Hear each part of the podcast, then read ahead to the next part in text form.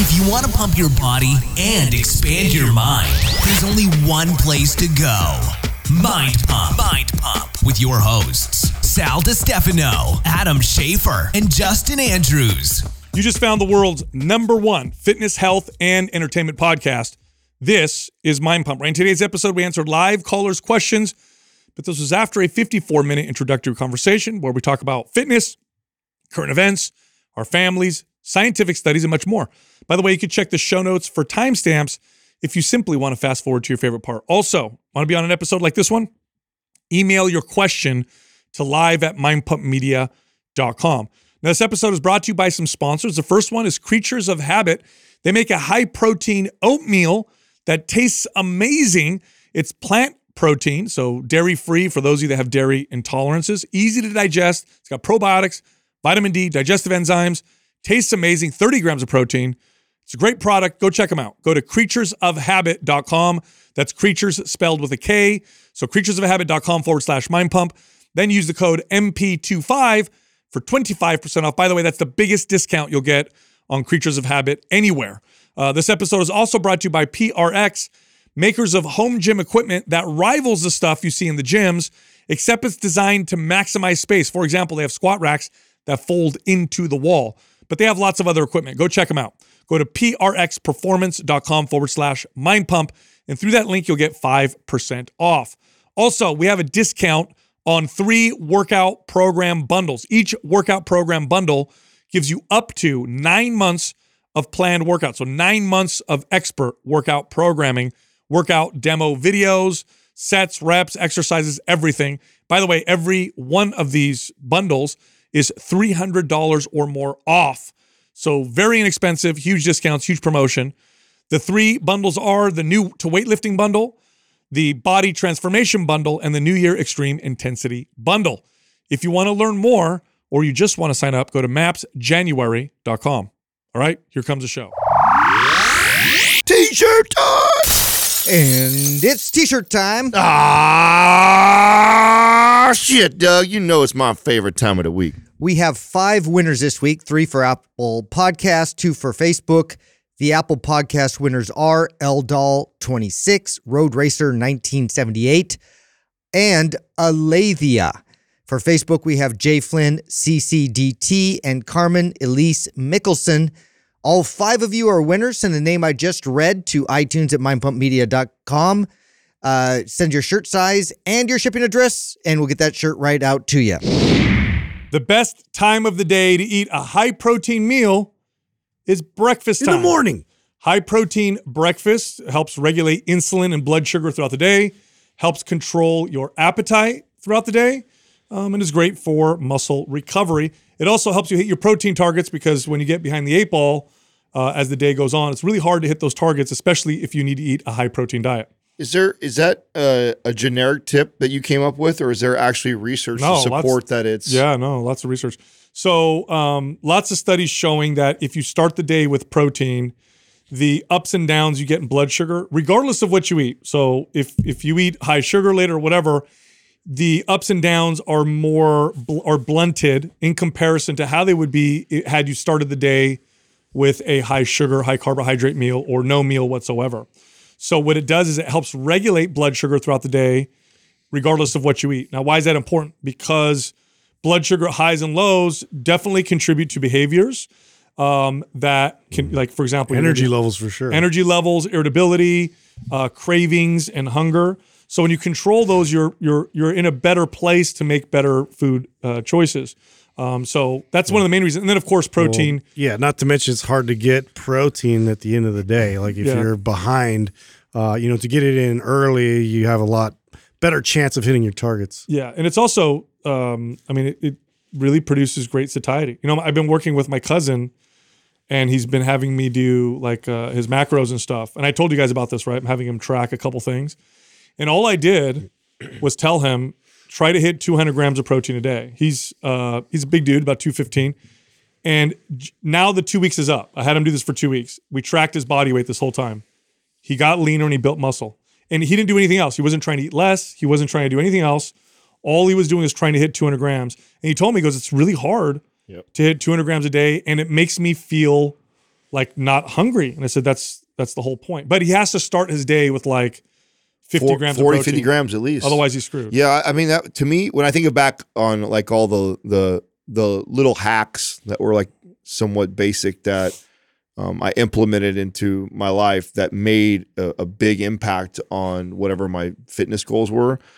I, for sure, the the dinner one that I talk about, where I say you know plan your your your dinner that most people do that's kind of centered around for the most part like a meat, right? Like Yeah. a meat heavy type of dinner, and just keep you know a, a good portion of that for breakfast and just add eggs eggs and cheese to it and high you- protein scramble. yeah you got this protein scramble in the morning that's you know 40 50 grams of protein and it sets the tone for the day aside from the benefits of what it does for behaviors around cravings which to me is just like a side benefit the, my main reason for implementing that had nothing to do with that it was like man i struggled like he did to hit 200 and something grams of protein every day if I did not actively go after 40 to 50 grams right out the gates. Otherwise, I found myself at noon, one, two o'clock going, oh shit, I've had 10 grams of protein and I got to get 190 more in the next, you know, five to eight Yeah. hours. Like that's tough to do, right? Especially if you're eating, you know, relatively healthy and clean. It's really tough to One, do. one of the big challenges with uh, breakfast is that breakfast tends to be the meal that's the most rushed, right? So if you think of lunch, we tend to have a lunch break. Um, if dinner, we're home, we could take our time. Breakfast, it's like, get up, I got a little bit of time, got to go to work, got to take the kids to school. So the problem, the challenge with a high protein breakfast is that protein, you have to cook it. It's not like in a box of cereal or whatever for the most part. Yeah, part. but we have situations. Okay, we have like the creatures of habit, like their I was just gonna say, yeah. their oatmeal's got thirty something grams. I actually think that the challenge is more just around the marketing. Hmm. We've marketed to people that breakfast is this, you know, cereal, waffle, pancake, Super carb loaded meal. yeah, and even like the the, the most breakfast food uh, is like uh, an a, that is got some source of good protein or would be a good choice would be eggs. And you know how many eggs it takes to get 40, 50 grams? Yeah, I, just- eat, I eat eight eight eggs every day to hit. yeah, and that's just not. you- Most people don't do that, No, right? You're you're you're a bit of an anomaly, uh, if, especially if you you carve out the the bodybuilding community. Outside of that, I don't know anyway. Like, there's no average American. I'm like, hey, what do you have for breakfast? They're like, oh, 12 eggs.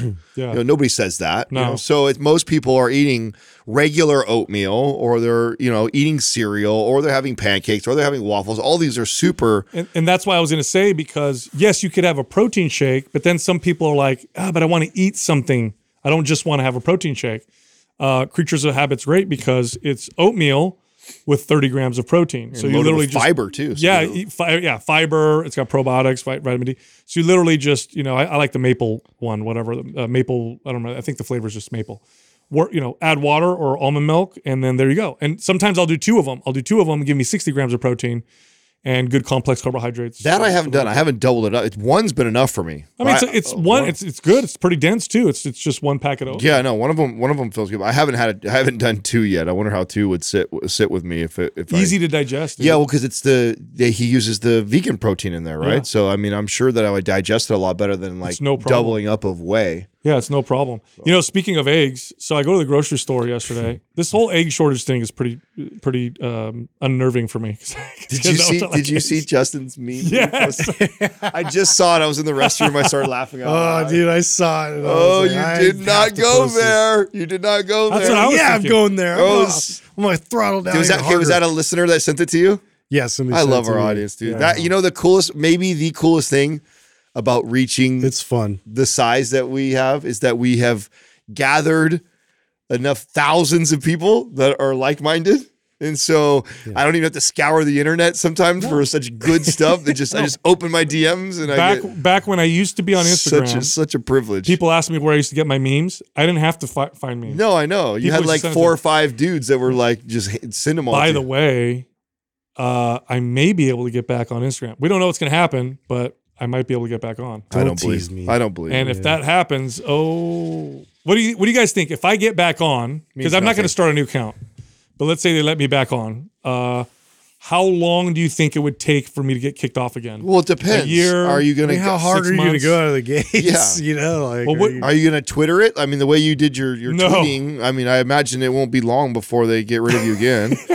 So if you go that route, Yeah. um, you know, I, the, you know the thing that I think is most interesting to me about that whole situation is actually the how insignificant it is. I mean, kudos to the the model, the business model that we built because uh, obviously nine, ten years ago, even before Mind Pump existed, you know, I turned on Yeah. YouTube and Instagram and Facebook with the intent of building a business around it. And of course, if I'm building a business around it, I would think that it would require that monster to keep going to I had like a hundred something thousand followers, and I was pretty active. You know, Yeah, yeah, people no, were on it for sure. I they booted me, and it really didn't touch the business, which No. is great. And I think if you own a business, that you need you should set it up that way to where one leg of the business doesn't, especially in social media, because they control it. Right, you don't own your content on Instagram or Facebook or Twitter or whatever. They do, and that's a dangerous position. Yeah, I think that's probably one of the biggest mistakes I see young entrepreneurs make right now is,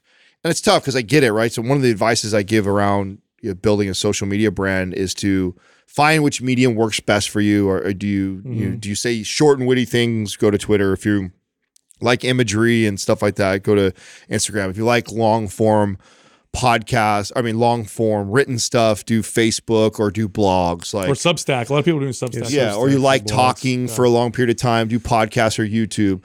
And so what ends up happening is people move into one of those that have success and then they kind of just Stay there. neglect the other ones and not realize the value. I remember hearing Gary Vee years ago and I just think it's uh, he's looked at social media as as acquiring real estate and that you want to have some sort of real it doesn't mean that you can't have a bulk of your investing in one state or in one type of product like say you know duplexes you have mostly there but to to diversify amongst all of them in case we have like what happened to you where like you know your instagram all of a sudden gets shut down imagine if the entire business was attached to your Instagram. It would have been terrible. I had a I had a buddy who was doing Facebook ads for his company, and he went from making. Here's just another example. You don't even have to get kicked off. He was making seven hundred thousand dollars a year in revenue from his Facebook uh, account with ads. They changed the algorithm. He went from making seven hundred to seventy That's overnight. Overnight, yeah. Overnight. I've heard a lot of those cases. It's that's frightening. It's just putting too much, giving too much of your power away to someone else. Back back to the eggs. play by their rules. back to the egg. So I want to I want to bring this up. So because here's what's happening. I don't know if it's happening everywhere, but this is happening around here. I go to the grocery store. I walk in. There's eggs, and there's a sign that says only two items per customer. So they're rationing eggs, uh, Dude. so that people don't. And Now- how many you ate, ate every morning? Yeah, so I'm gonna have to go every day. I was gonna say, like, what does that look like? for So, you you know what's- when do, when do people start shaming you I eat I'm them. gonna, I don't I'm throw gonna, them I'm gonna start start start shaming you. Yeah, Yeah. somebody else is starving of eggs. I would. Yeah, right. Yeah, I would uh, uh, try shaming me for eating eggs. Sell the egg hoarder. and then show me your grocery cart. No, but here's what's dumb about this. Okay, they're doing. I know why they're doing this because they, they are trying to limit the amount of the, how the price fluctuates and how expensive they're going to get. Yeah. This is why that's dumb. In the short term, they think they're helping people, but in reality, what they're doing is they're not allowing the pricing signals to accurately reflect the supply and demand. Now, why is that important? Because if we let the egg prices reflect the true supply and people buy them and then they run out and then the prices go up even more and then people buy them and they run out and the prices go up even more, that sends a very powerful signal to suppliers to make more and produce more eggs and more suppliers will enter into the market. So if we let the prices accurately reflect what's going on, we'll get the supply up faster Yeah. than if we ration them. This is just, you know, how can I, so when I walk in, I see them like, oh, this is so People dumb. can't see beyond just the price point. Yeah. Though, you know. I know. So that's where we're at. Wanting to piss off Sal, piss off, do something with the free market, right? That shakes up the free market some way. Especially when it's eggs. yeah, yeah. yeah, Now you're getting into my space. It makes me so. I'm an egg so eater. mad. Dude, I got to, did you, oh, you guys didn't even see this. So I'm surprised you guys didn't see this. She didn't tag anybody, but, um, which is probably why. So, um, in our forum, one of our forum members, very fit young lady, followed map symmetry and she did DEXA scans before and then two months later. So 60 days. Okay. This is all map symmetry. So she followed map symmetry. Nothing else really changed. Diet was the same. Everything was pretty good. She gained three pounds of muscle, lost eight pounds of body fat, which is great. But here's the real cool thing. You guys have done DEXA scans before? Have you? Yes, yes. Okay. Uh, I don't So- know if I have. I have. So DEXA scan will show, um, you know, like lean body mass on one side versus the other side. Yeah. So to give you an example, her left leg had uh, 18.7 pounds of lean body mass. Her right leg had 19.2 pounds of lean body mass. After map symmetry, the left leg 19.1 pounds of lean body mass. The right leg 19.2. Almost became completely balanced. Wow. Same thing happened to her arm That's sick. where the arms went from the left being smaller than the right. After map symmetry, right and left were identical. So it literally balanced out her right and left as evidenced Did by. you send that to Doug? Wow, I was you're trying to right. find it That on the is like form. the I wanted to see perfect it. I didn't example. see it. Did you? Do you see it, Doug? yeah. I don't. Her name is Amber Horton, and um, she's in our private forum, and she name's- posted What this. a cool way to yeah assess that too. I do. I encourage people if Yeah, you what a have great idea. if you have access because the DEXA scan is the only thing that'll show. Oh, you pulled it up there, Doug. What what does the right uh, the right the left arm? I kind of cut it off. Did it show there? That's uh that's Andrew, not Oh, me. Andrew, sorry. Six pounds of lean body mass on the left arm, 6.3 on the right arm. After map symmetry, 6.3, 6.3. So everything literally balanced out. That's cool. You know what's wow, cool? look at her like 18.7, 19.2, then 9.1, 9, 19.1, 19.1. Now, how big of a difference do you think will, this will make on things like barbell squats, deadlifts, bench Of press, course, overhead right? press? Of course. Yeah, you're much more balanced. Like your output's gonna be louder because it's like you know you're getting it from both sides equally. Now, here's something else about this that's that dawned on me when I saw this. Because she's obviously very fit. She's not a beginner. So she, she doesn't look like that because she did map symmetry. She's already really fit. And you'll see if you watch this on YouTube, we'll post her picture. But here's what's interesting. After a certain point, when you've been working out for a while, it's really hard to build muscle. This is in a phenomenal way to uh, basically introduce novelty and bring up a weak body part and then just add muscle to your body. Had she not followed map symmetry, she would not have built as much muscle because her body was already so accustomed to doing things bilaterally. See what I'm mm-hmm. saying? Yeah. So because she did the unilateral training and the way we design map symmetry is really bring balance between the right and left.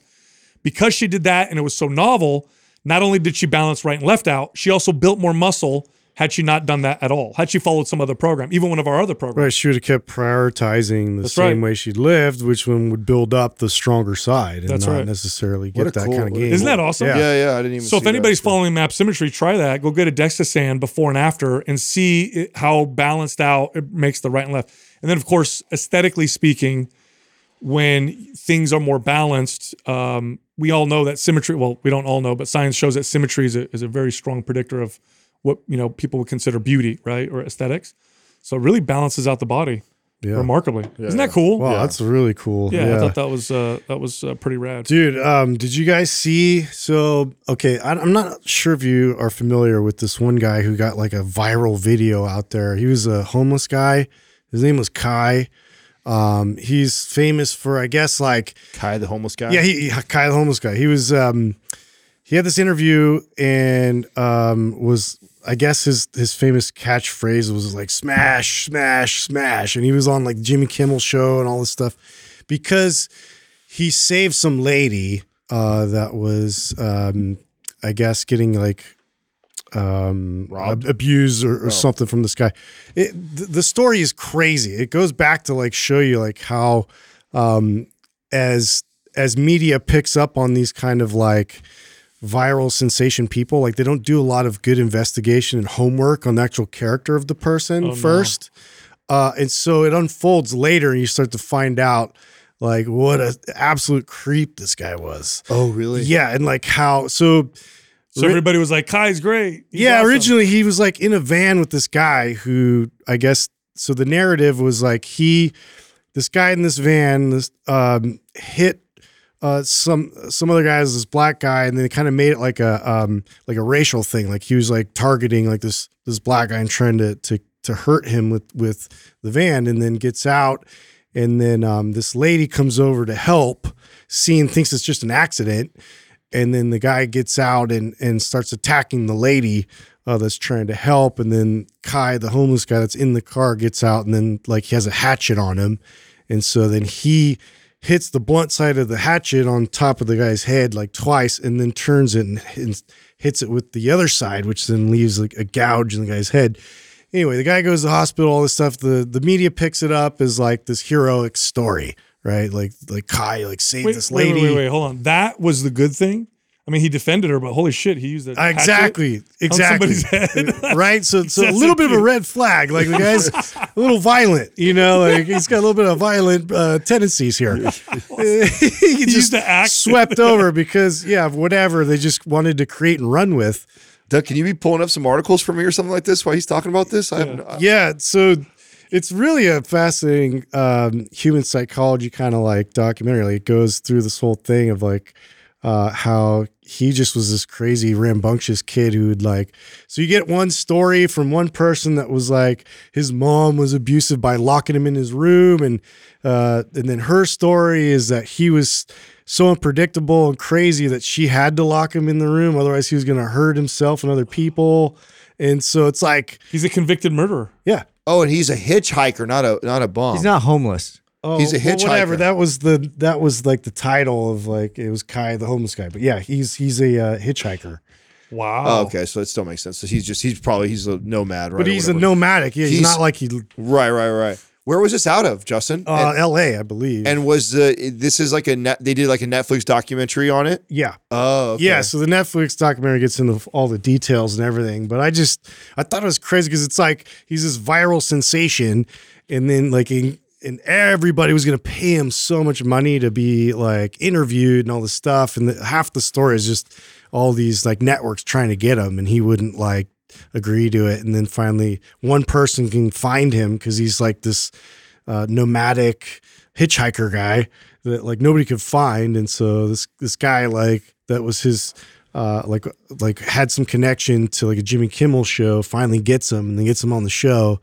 And then uh, And he's later on, like his rise to fame, just like completely. I'm always super Plummets. skeptical of of stuff. I I think it's so interesting how we um you know glorify the famous actors and actresses and you're we're quick to jump on because it makes a good story. It's like oh my god, or even like when people ask me questions about like you know uh, you know what athletes do you admire or what you know it's like I, there's I just.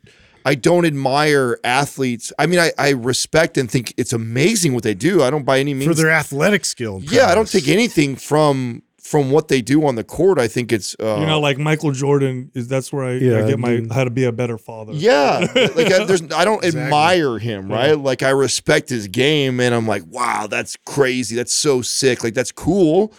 But I don't because of that what he, his discipline to become great at a sport or great at acting or fill in the blank.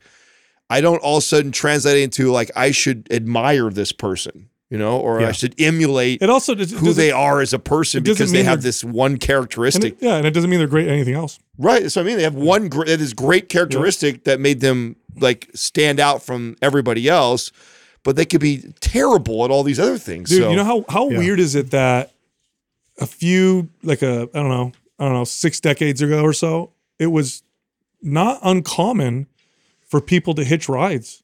I know.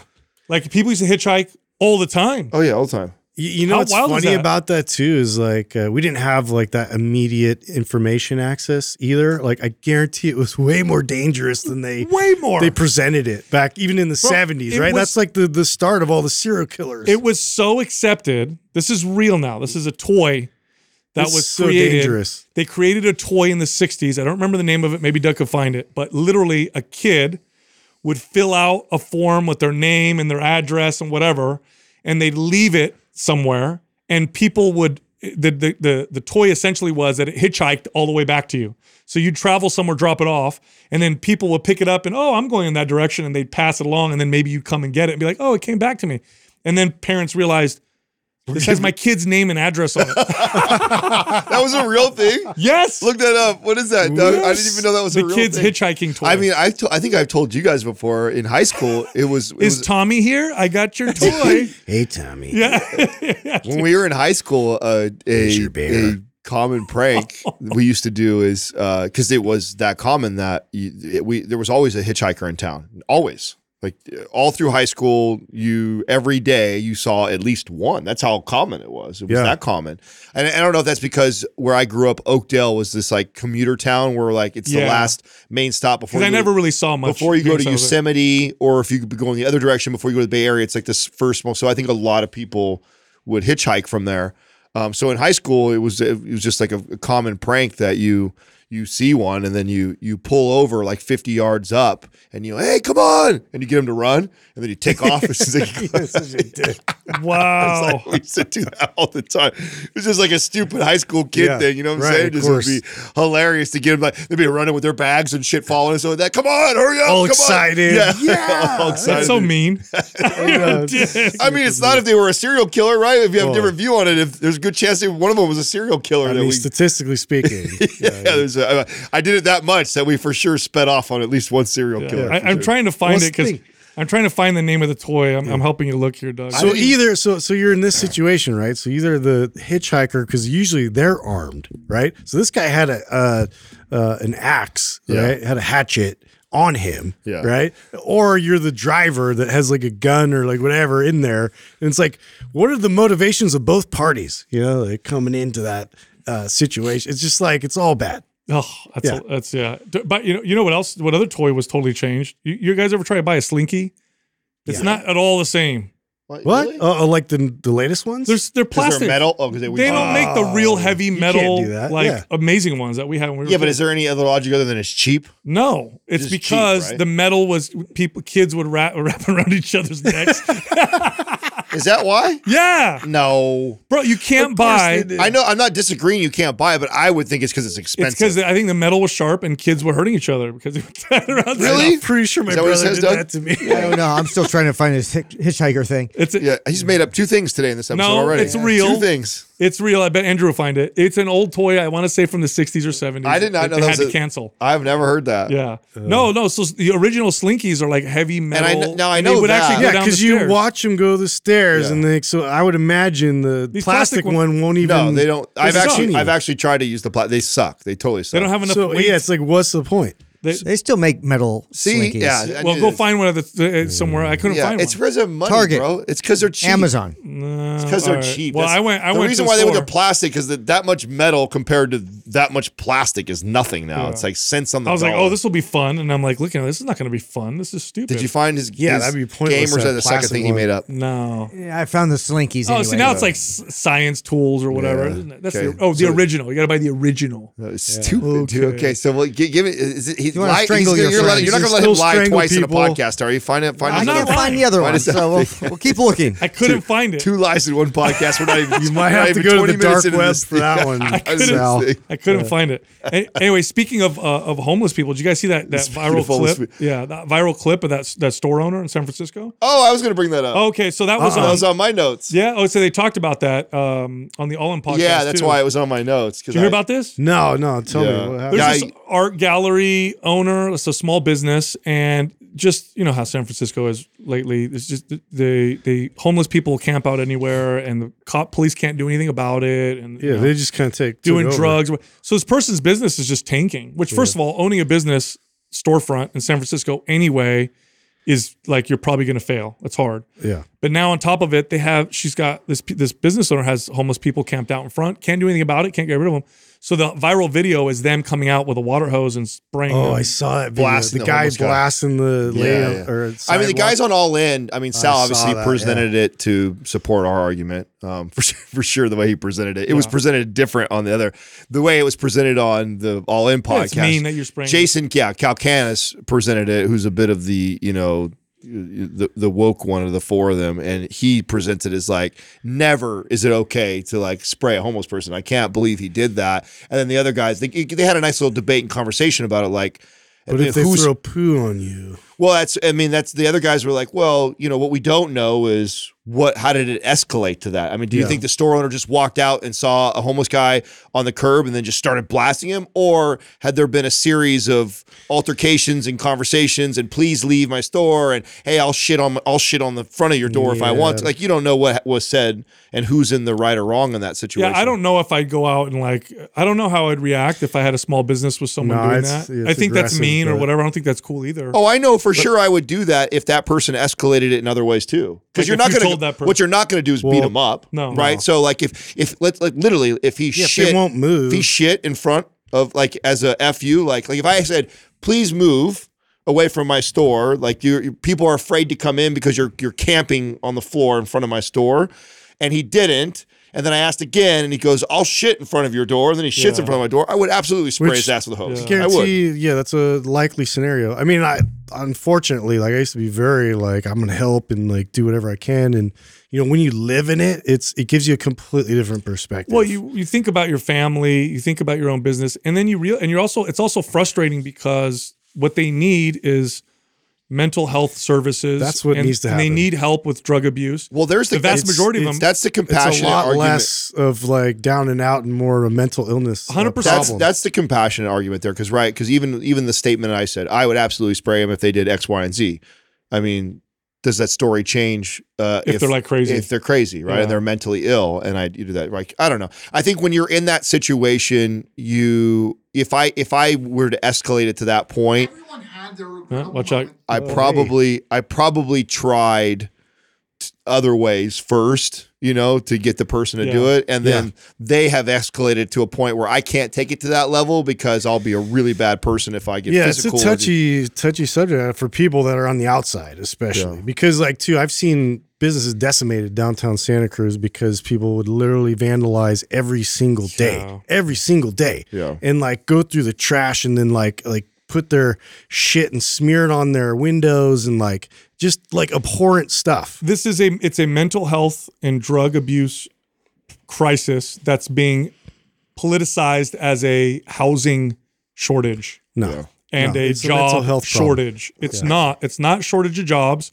It's not that there's a shortage of housing. It's that they that there's lots of mental illness, and then the and especially in San Francisco, the ease of access to some of these drugs. In fact, Mm-hmm. they will give you drugs. Yeah. They will they they will put you in an area and they'll give you a supply of drugs and money madness. and so you'll actually there's actually people enable interview and and they'll take them down on social media. But the interviews, if you see them before they get t- taken down, are these homeless people like, oh yeah, like why would I leave? They I get free drugs, I get Yeah. I get money to buy food. There's no stipulation. They're not saying, hey, you can't do drugs here if we feed you or whatever. So um, there's an issue there, uh, and, and I think they need to be put in mental health um, services. I wouldn't mind paying for that at all Right. because that would help the issue. Otherwise, we're stuck with this. Like, what do you do? Hundred percent agree. It's, Yeah. that's the the only solution I see, and it's just really it, it, it- everything I've seen personally, and like everybody that lives within the proximity of it. It's like it's just it's not there. There's not a lot of them looking for uh, aid and help to get on their feet or anything, which is what you would hope. you're not in the right state of mind. So to ask them if you're if you're if you're in that place, if you've ever dealt with somebody like a friend or family member that's really addicted to substances or is just not all there, they they don't want help or they don't even know that they need help or Yeah. they think you're crazy. Yeah. So it's like, what do you do? What do you do at that point, right? So Oh, it's a tough. yeah, really, really tough uh, situation. Uh, anyway, I, I was reading this article on at home workouts and the pandemic, which now we've obviously been out of it for a little while, but during that period of time, a lot of people obviously started working out at home. They recently did another survey of these people. The majority of them, 60 something percent, say, I'm going to continue just to work out at home and not go back to the gyms. I mean, it happened to me. You Remember? I- if you remember, Oh, you were against it. I was. Yeah. I was. Uh, totally. You know what it did? It just conditioned me. And I said, uh, at this point, and I, I still stand by the original things that I said about why I like going to the gym. The truth is, it forced me to figure out what it was like to not have that. And so I've learned to focus on the aspects I like about have just working out at home. Yeah, the convenience. Yeah. You know, and so now I'm like, well, you know, like eh, where I'm at in my life right now. If I was like competing for a show, okay, it would be a different story. I, I would need that external motivation and the hype of someone else training near me. And like, I don't give a shit, you know, or I'd want the diversity of all the different machines, stuff like that. With my PRX setup, I mean, I got everything that I need to keep a healthy, strong, fit physique. And so it's like, and I and ever since, especially since we've done MAPS 15 and stuff like that, I've really kind of adopted this. I'm in a really different place lifting wise in my life than I've ever been. Um, it's it's been solely motivated off of how I look for most of my life, and I, I really say fatherhood has really shifted that more than anything. Although I was already after bodybuilding, I really wanted to get away from that because I got really tired of being uh, like- like you know pigeonholed into being the bodybuilder guy. So there was a part of me that like You, revolted. you got sick of being objectified for your body. yes, it's, I'm not a piece of meat. I did not get. I didn't like. I hate being- being so sexy. I did no, not that at all. That part I liked. I did not get. I did not like it. I did not like being labeled though as like the bodybuilder guy because it's just not who I was. And so I think it started there. Then then the pandemic, fatherhood, all kind of pushed me into this different direction. And now, you know, my training truly is to complement my my life versus like this thing that I was doing for such a long time to obtain kind of a look. Now you knew logically that the tons of variety at the gym with all the different machines, all that stuff. You knew logically because we would talk about this that it really wouldn't make a difference in terms of what kind of results you can get, all that stuff. But now that you're doing it and you're working out, because what do you have? You have a PRX rack, Yeah. barbell, weights, dumbbells, adjustable bench, right? Yeah, cr- Okay. easy curl bar and stuff like, like that. Like basic home gym stuff. yeah, right? yeah, yeah. Now that you have that and you're going through it, like, did, is anything surprising you about how like you don't need tons of things or whatever? Well, or you it know- because you knew it already? Well, you know what? I, what is what is interesting, and so I think the biggest thing that I that I notice is this. Okay, so let's say I went to the gym and it was an unmotivated day, and I think you can relate to this because I think we've talked about this before. Unmotivated or just not feeling great, and so that might be a day where I spend 50 minutes of like machine stuff. Oh, I see. hop, getting a little pump and so they call it workout. That obviously doesn't happen now. So if I have an unmotivated day, I'll actually probably train less time, but I'll do one or two very effective movements. I will Oh. deadlift or I will squat. So the efficiency is much higher. Yeah. So it's actually kind of interesting the like what happens now. Like the if I drove to the gym and I did not want to be there and I got there, I stay there still for an hour. Yeah. But then the the way I mosey around the gym, the exercises that I choose are, you know, cable stuff, Yeah, pec deck. Just sit on a machine. yeah, yeah, just kind of, but but get a little pump and then feel like, okay, I, I did the work mm-hmm. today. So I didn't I didn't not not go. Where now I won't stay in my garage gym for an hour just to just to because I went there. Mm-hmm. I'll be like, "Oh, I am not. I don't feel like it today. But you know what? I can do three sets of squats. Yeah. and, and I'll, then I'll make this commitment that I'm only gonna do that. And then I'll go do that. Many times that leads to another exercise or two, or like more of a routine, like MAPS 15 looks like and I end up doing that. And I find that I'm I'm getting probably better benefits because of So crazy. the extra exercise selection, which nothing I could have I don't think I could have foreseen that Yeah. until I just kind of went through it and then being totally honest with myself and removing it and going like, okay, what are the pros and cons of of this, you know, having just this PRX situation at home and not getting the gym like I I I know that I admittedly like and think is superior. Uh I, I've found that there's benefits that I didn't think I was going to see from having the. I've noticed the same. It's very much more of an efficiency thing, Mm-hmm. like uh, in that environment, because it's like I, if you're in the actual like commercial gym, it is, it's nice to kind of just drift around and like try all the different types of machines or do things you like wouldn't typically do. But for me, and like my home gym, it's like. Okay, I'm here. It usually is like a five by five, or like I'm just doing the compound lifts and I'm out. You Yeah. know, it's like I'm I'm not like no fluff. Like my workout um, time is is gone almost in half. It's like 30 minutes or it's the 15 minute protocol. Have you guys tried? You guys haven't tried the all day workout yet, right? Were were you? I've done so. I haven't done exactly like a protocol like you have, but already a few times, Katrina and I have done these like will you go out and visit? three three to four 10 minute bouts. Isn't it wild? Yeah, no, I, I mean, I, I love it. That's what I mean. Like, it's my way of training is really, it's very unstructured in the sense that I'm not like following this protocol of this is what exercise I do on these days and rest periods and this, that. It's like I have more of this attitude of I understand very much so the value of all these movements. And sometimes I only commit to going in and doing the, that one movement and what that leads to many times either me sta staying in there longer and doing more or i felt so good the rest of my day is energized i find another 10 minute break i come back in do another movement and then go back to my day I'm do my thing come back do another movement I, people need to try this. If you have a home gym, this is hard to do with a gym, gym. But if you have a home gym, what I would do is every other hour, I would do like three sets of two exercises, and they were big gross motor movement movements. So like squats and bench press. And I would do that every other hour starting at 9 a.m. and I would stop somewhere around 4 or 5 p.m. And I'd feed myself in between, make sure I had protein, carbs, the whole deal. The intensity was moderate, so I wasn't hammering myself.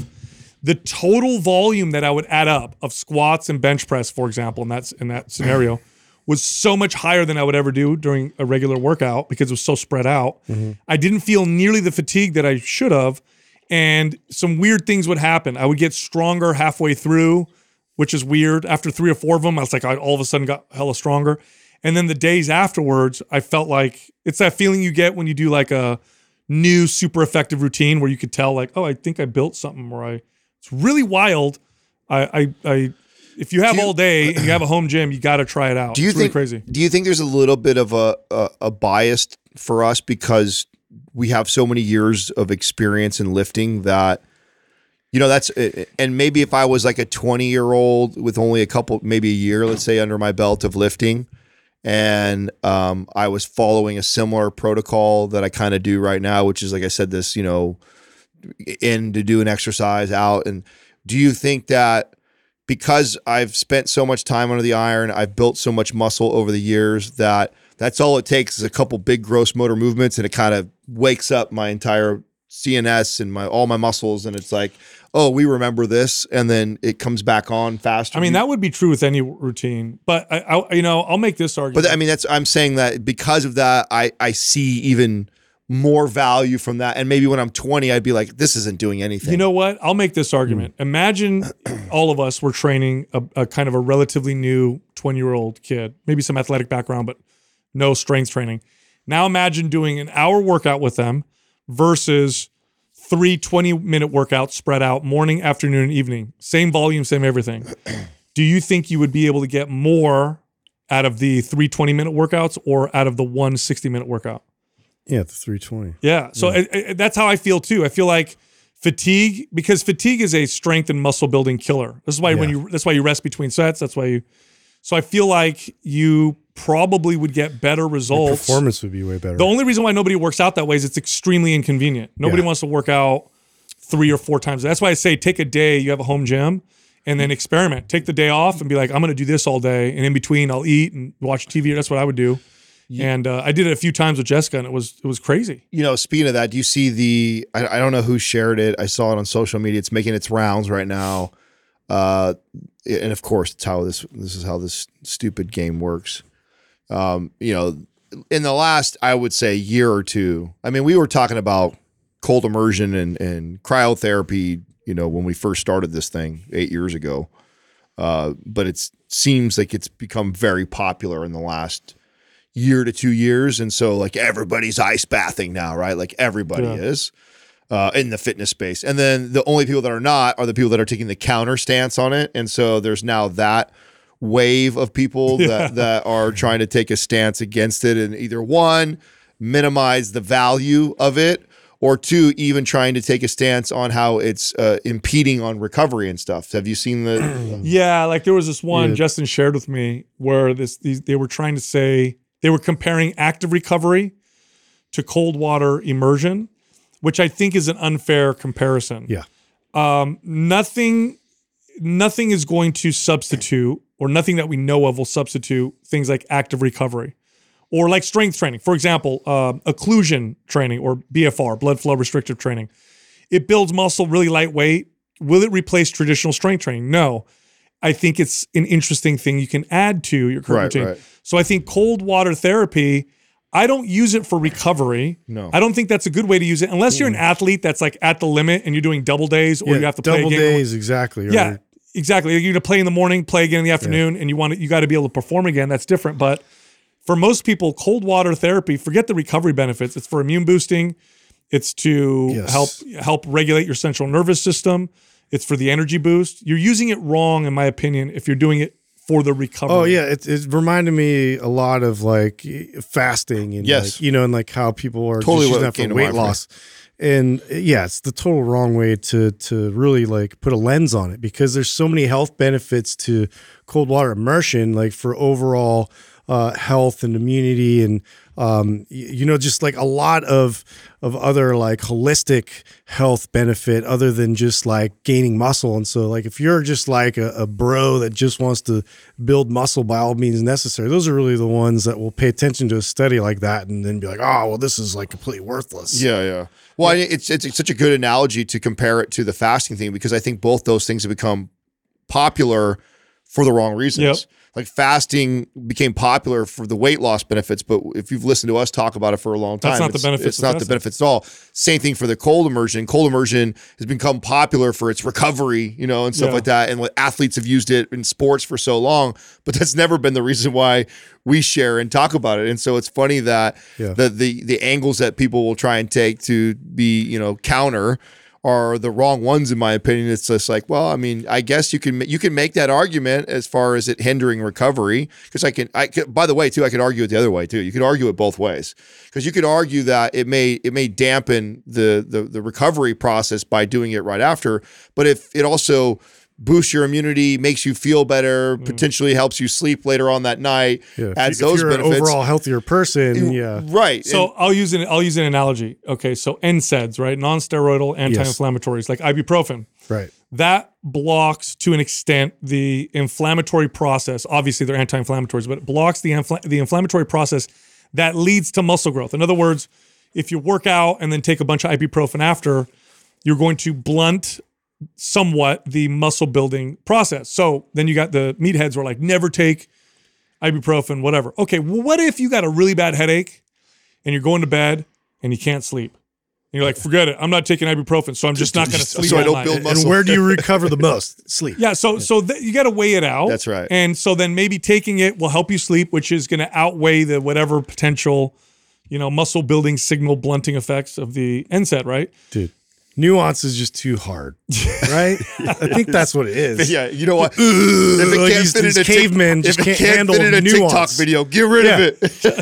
Ooga booga muscle. Just fucking idiots. Any dude. chance to make fun of the bodybuilding Jesus. community, you asshole? I'm just, I, I get, it's just cringe, dude. It's hard for me. I'm sorry. Hey, did I tell you guys? I don't know if I brought this up on a previous podcast. Did I tell you guys about what I read this article about Neanderthals and Homo sapiens? Did I bring that up before? No. Did you talk about it? I don't know. Has I it don't been on so. there? but- Start it. Let me hear it. and I'll tell you okay, if I heard so you say it yet. so you know how like most humans have some Neanderthal DNA.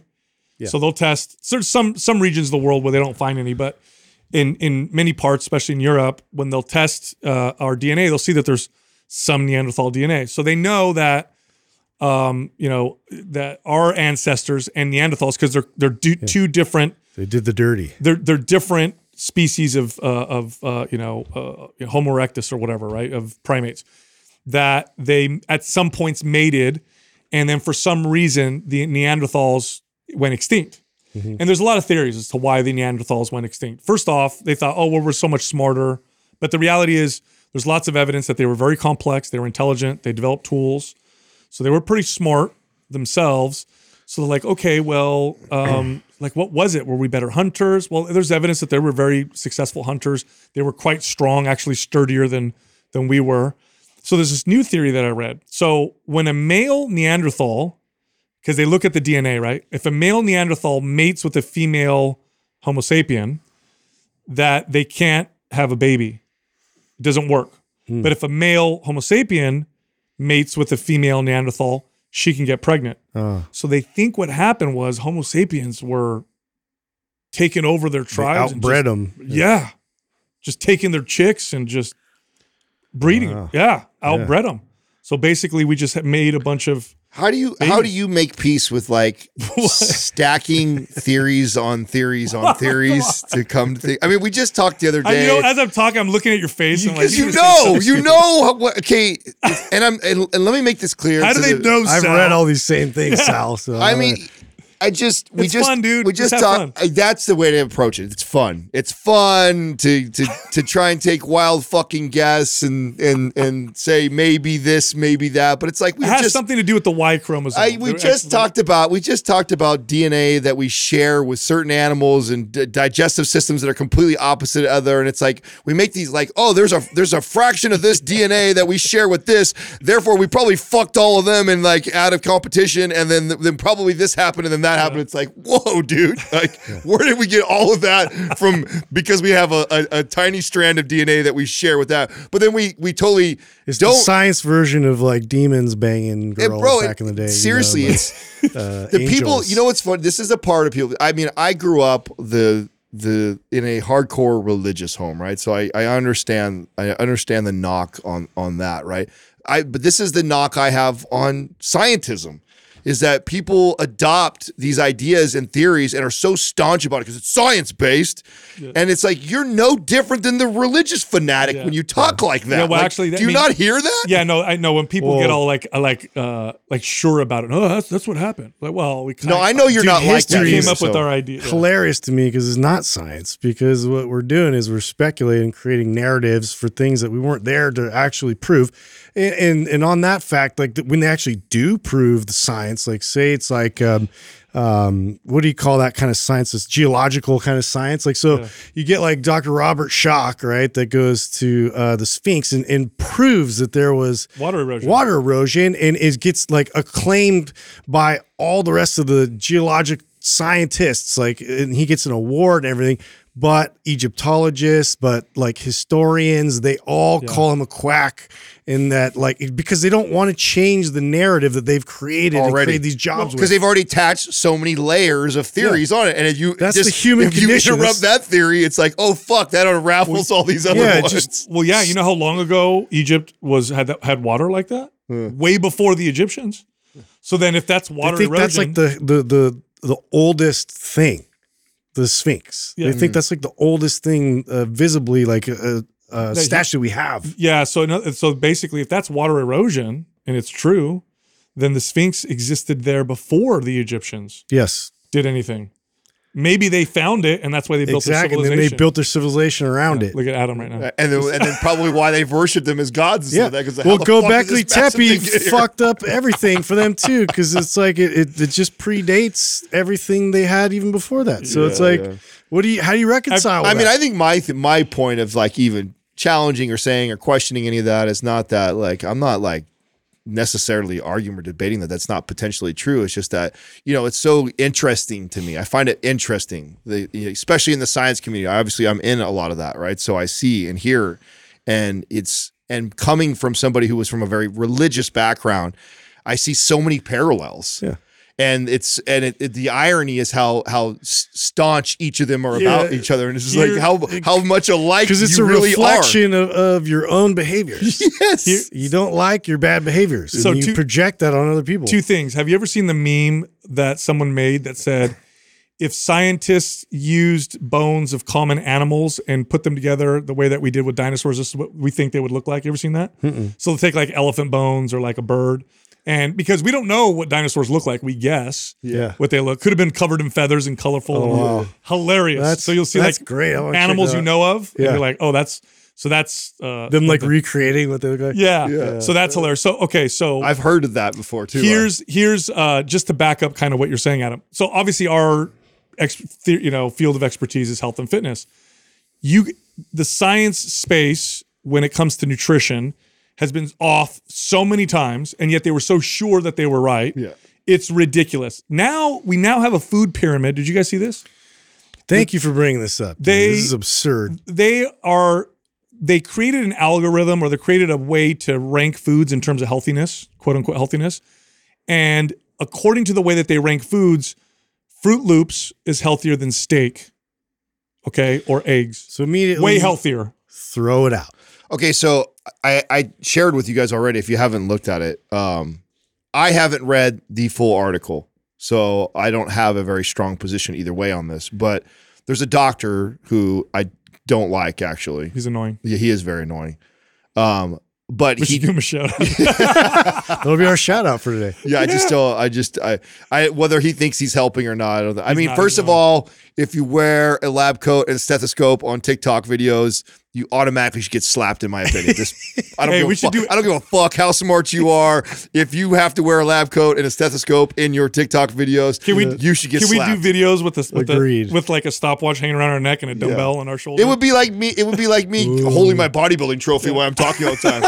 like, so this is how you carb cycle. You know what I'm saying? Just hold it. You know what I'm saying? Like cradle it every time I talk on the podcast. Like, what are you doing, Adam? Like, nothing. This is just I conveniently hold this wherever I Yeah, it's a wherever I little go. weird. This is how I hang out, make videos. No, so he what he in his That's defense. probably his Tinder profile. Yeah. he's got, he's got the stethoscope. yeah, for sure it is. For sure it is. Yeah. So now that I'm done punking him, let me give him his flowers. I he did go in there and explain that it's being this Joe Rogan and everybody's Yeah. taking it out of context because when you actually go in and read the actual paper, what people are it's uh they they they took it category by category. So it's not literally steak is technically healthier than It's the got a better rating. this in that category. Sure. So in and that's what it and so So there's it's just saturated fat is the category for They're that. just Is they, that what it they is? No. create their they create their their standards. Watch the vi- watch the video I sent over to you. Unless Doug can pull it up, Listen, and we can watch food it is together. food is very complex. However, this is actually quite simple. Hmm. Okay, I'm going to say it right here and right now. Here's your food pyramid: whole natural foods, processed foods. That's it. If you if you avoid processed foods and you eat pretty much almost all of your food comes from whole natural sources, you will solve 90% of your dietary problems. That is it right there. Why? You don't overeat. You're going to eat nutrient dense type foods. They're, they produce more satiety. It's just, and it's very simple. That's it right there. Whole natural foods, processed foods. If you avoid those, you're fine. These food pyramids that they make are so silly where they Yeah. put Well, we know we know that that will never be a popular because the amount of money. Oh my God, it's all spent. in processed foods. Yeah, I mean when you when you look at like people like lobbyists and stuff like that, I mean you Oh, got, you got to think like pharmaceutical number one, and then what I would think that processed foods has got to be up there in the top three or five. Just look at your Right? kids' cafeteria. uh, yeah, kind of I mean they're they not, they're, they're not going to let. Go.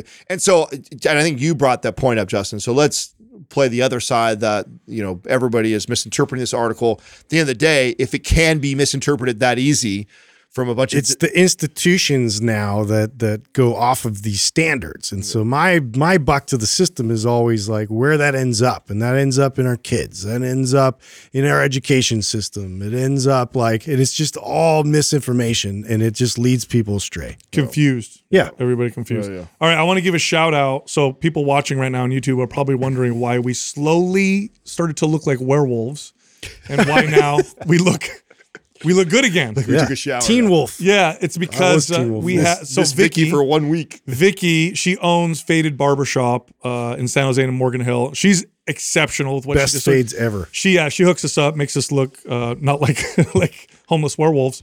Um, and so that's why we look at. But that's who I want to give a shout out on Instagram at uh, Faded Barbershop. I want to give her a shout out because she's. I think you. really sh- good. I think her shout out should come with a asterisk or like a. Uh, Well, no, no, Be, that- buyer be follower beware. Is her barbershop? Does she post? Oh, you're doing the on that? barbershop, Yeah. not her personal. Yeah, yeah, it's the No. barbershop. Because she goes, she goes kind of hard, hard, bro. She goes kind of hard on the on the Instagram, dude. well if you I think she's been shadow banned at least four or five times, Yeah. and so Vicky, Vicky, Vicky gave her last fuck a long time ago. Yeah. She doesn't care, bro. that's why we love her though, for sure. Yes. And when you guys go in the shop, And she's so the sweetest person too. she So gets this yeah. a lot when people come in the shop, and she doesn't know till way later that they they came from Mind Pump. So make sure you say Yeah, hi make to her, sure stuff you like that. yeah, yeah, yeah. Say, say what's up to her and say you listen to Mind Pump. Hey, check this out. There's a company we work with called Paleovalley. They make paleo inspired supplements. One of my favorites is their bone broth protein.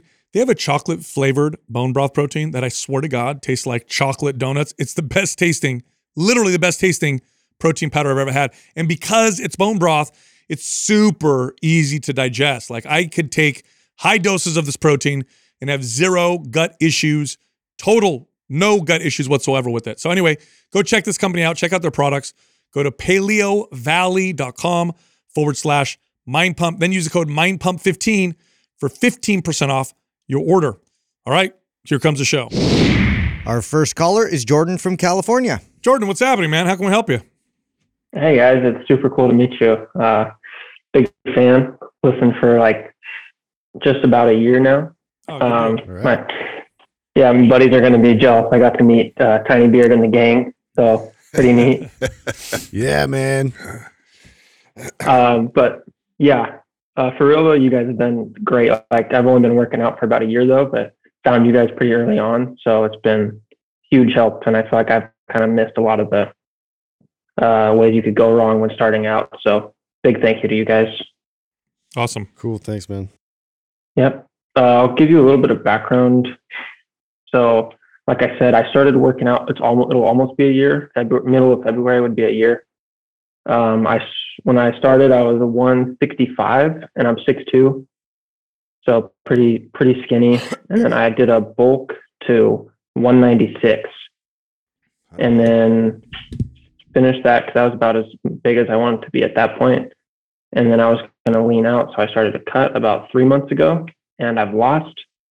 I'm right well right now I'm 184, and I've been losing about a pound a week, which I've heard is pretty is like kind of the benchmark or whatnot. But uh, I don't feel like I've been any leaner. Like I'm just losing weight, but not seeing any getting any more lean. so I'm just Ah. wondering what I'm doing wrong.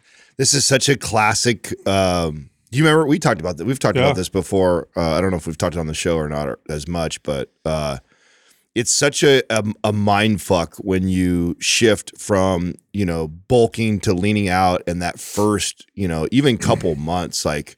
You just feel smaller. You do. You and let me explain what's going on, right? So you come on, you you you're on a high calorie diet right before this. So you your your glycogen levels are your stores are filled out. So your muscle bellies are filled out. You got all these extra calories. That means your body's holding on to more water. You've got more carbohydrates in you, and so you you're filled out. And then you make this transition, like, okay, I'm gonna go on this cut. And the first thing that really goes is all that glycogen and water. And so that gets pulled out. And, it, and what it actually makes you look like is it looks like you lost muscle size. And so it's it's a bit of this mind fuck of like, oh my God, I'm not, and you don't see your abs popping anymore. What you see is like hmm. your arms look smaller, your legs look smaller. And so you think, oh my God, this sucks. Like I go on this cut. And by the way, this is super common for lean guys who want to build muscle. They go on the bulk and they go on the cut. And it's the reason why a lot of them can't stick with the cut. And, and this was me for a decade mm-hmm. Same. plus. Yep. Is I'd go on a cut for a minute, just like you're right right now, and then I'd be like, "Fuck this!"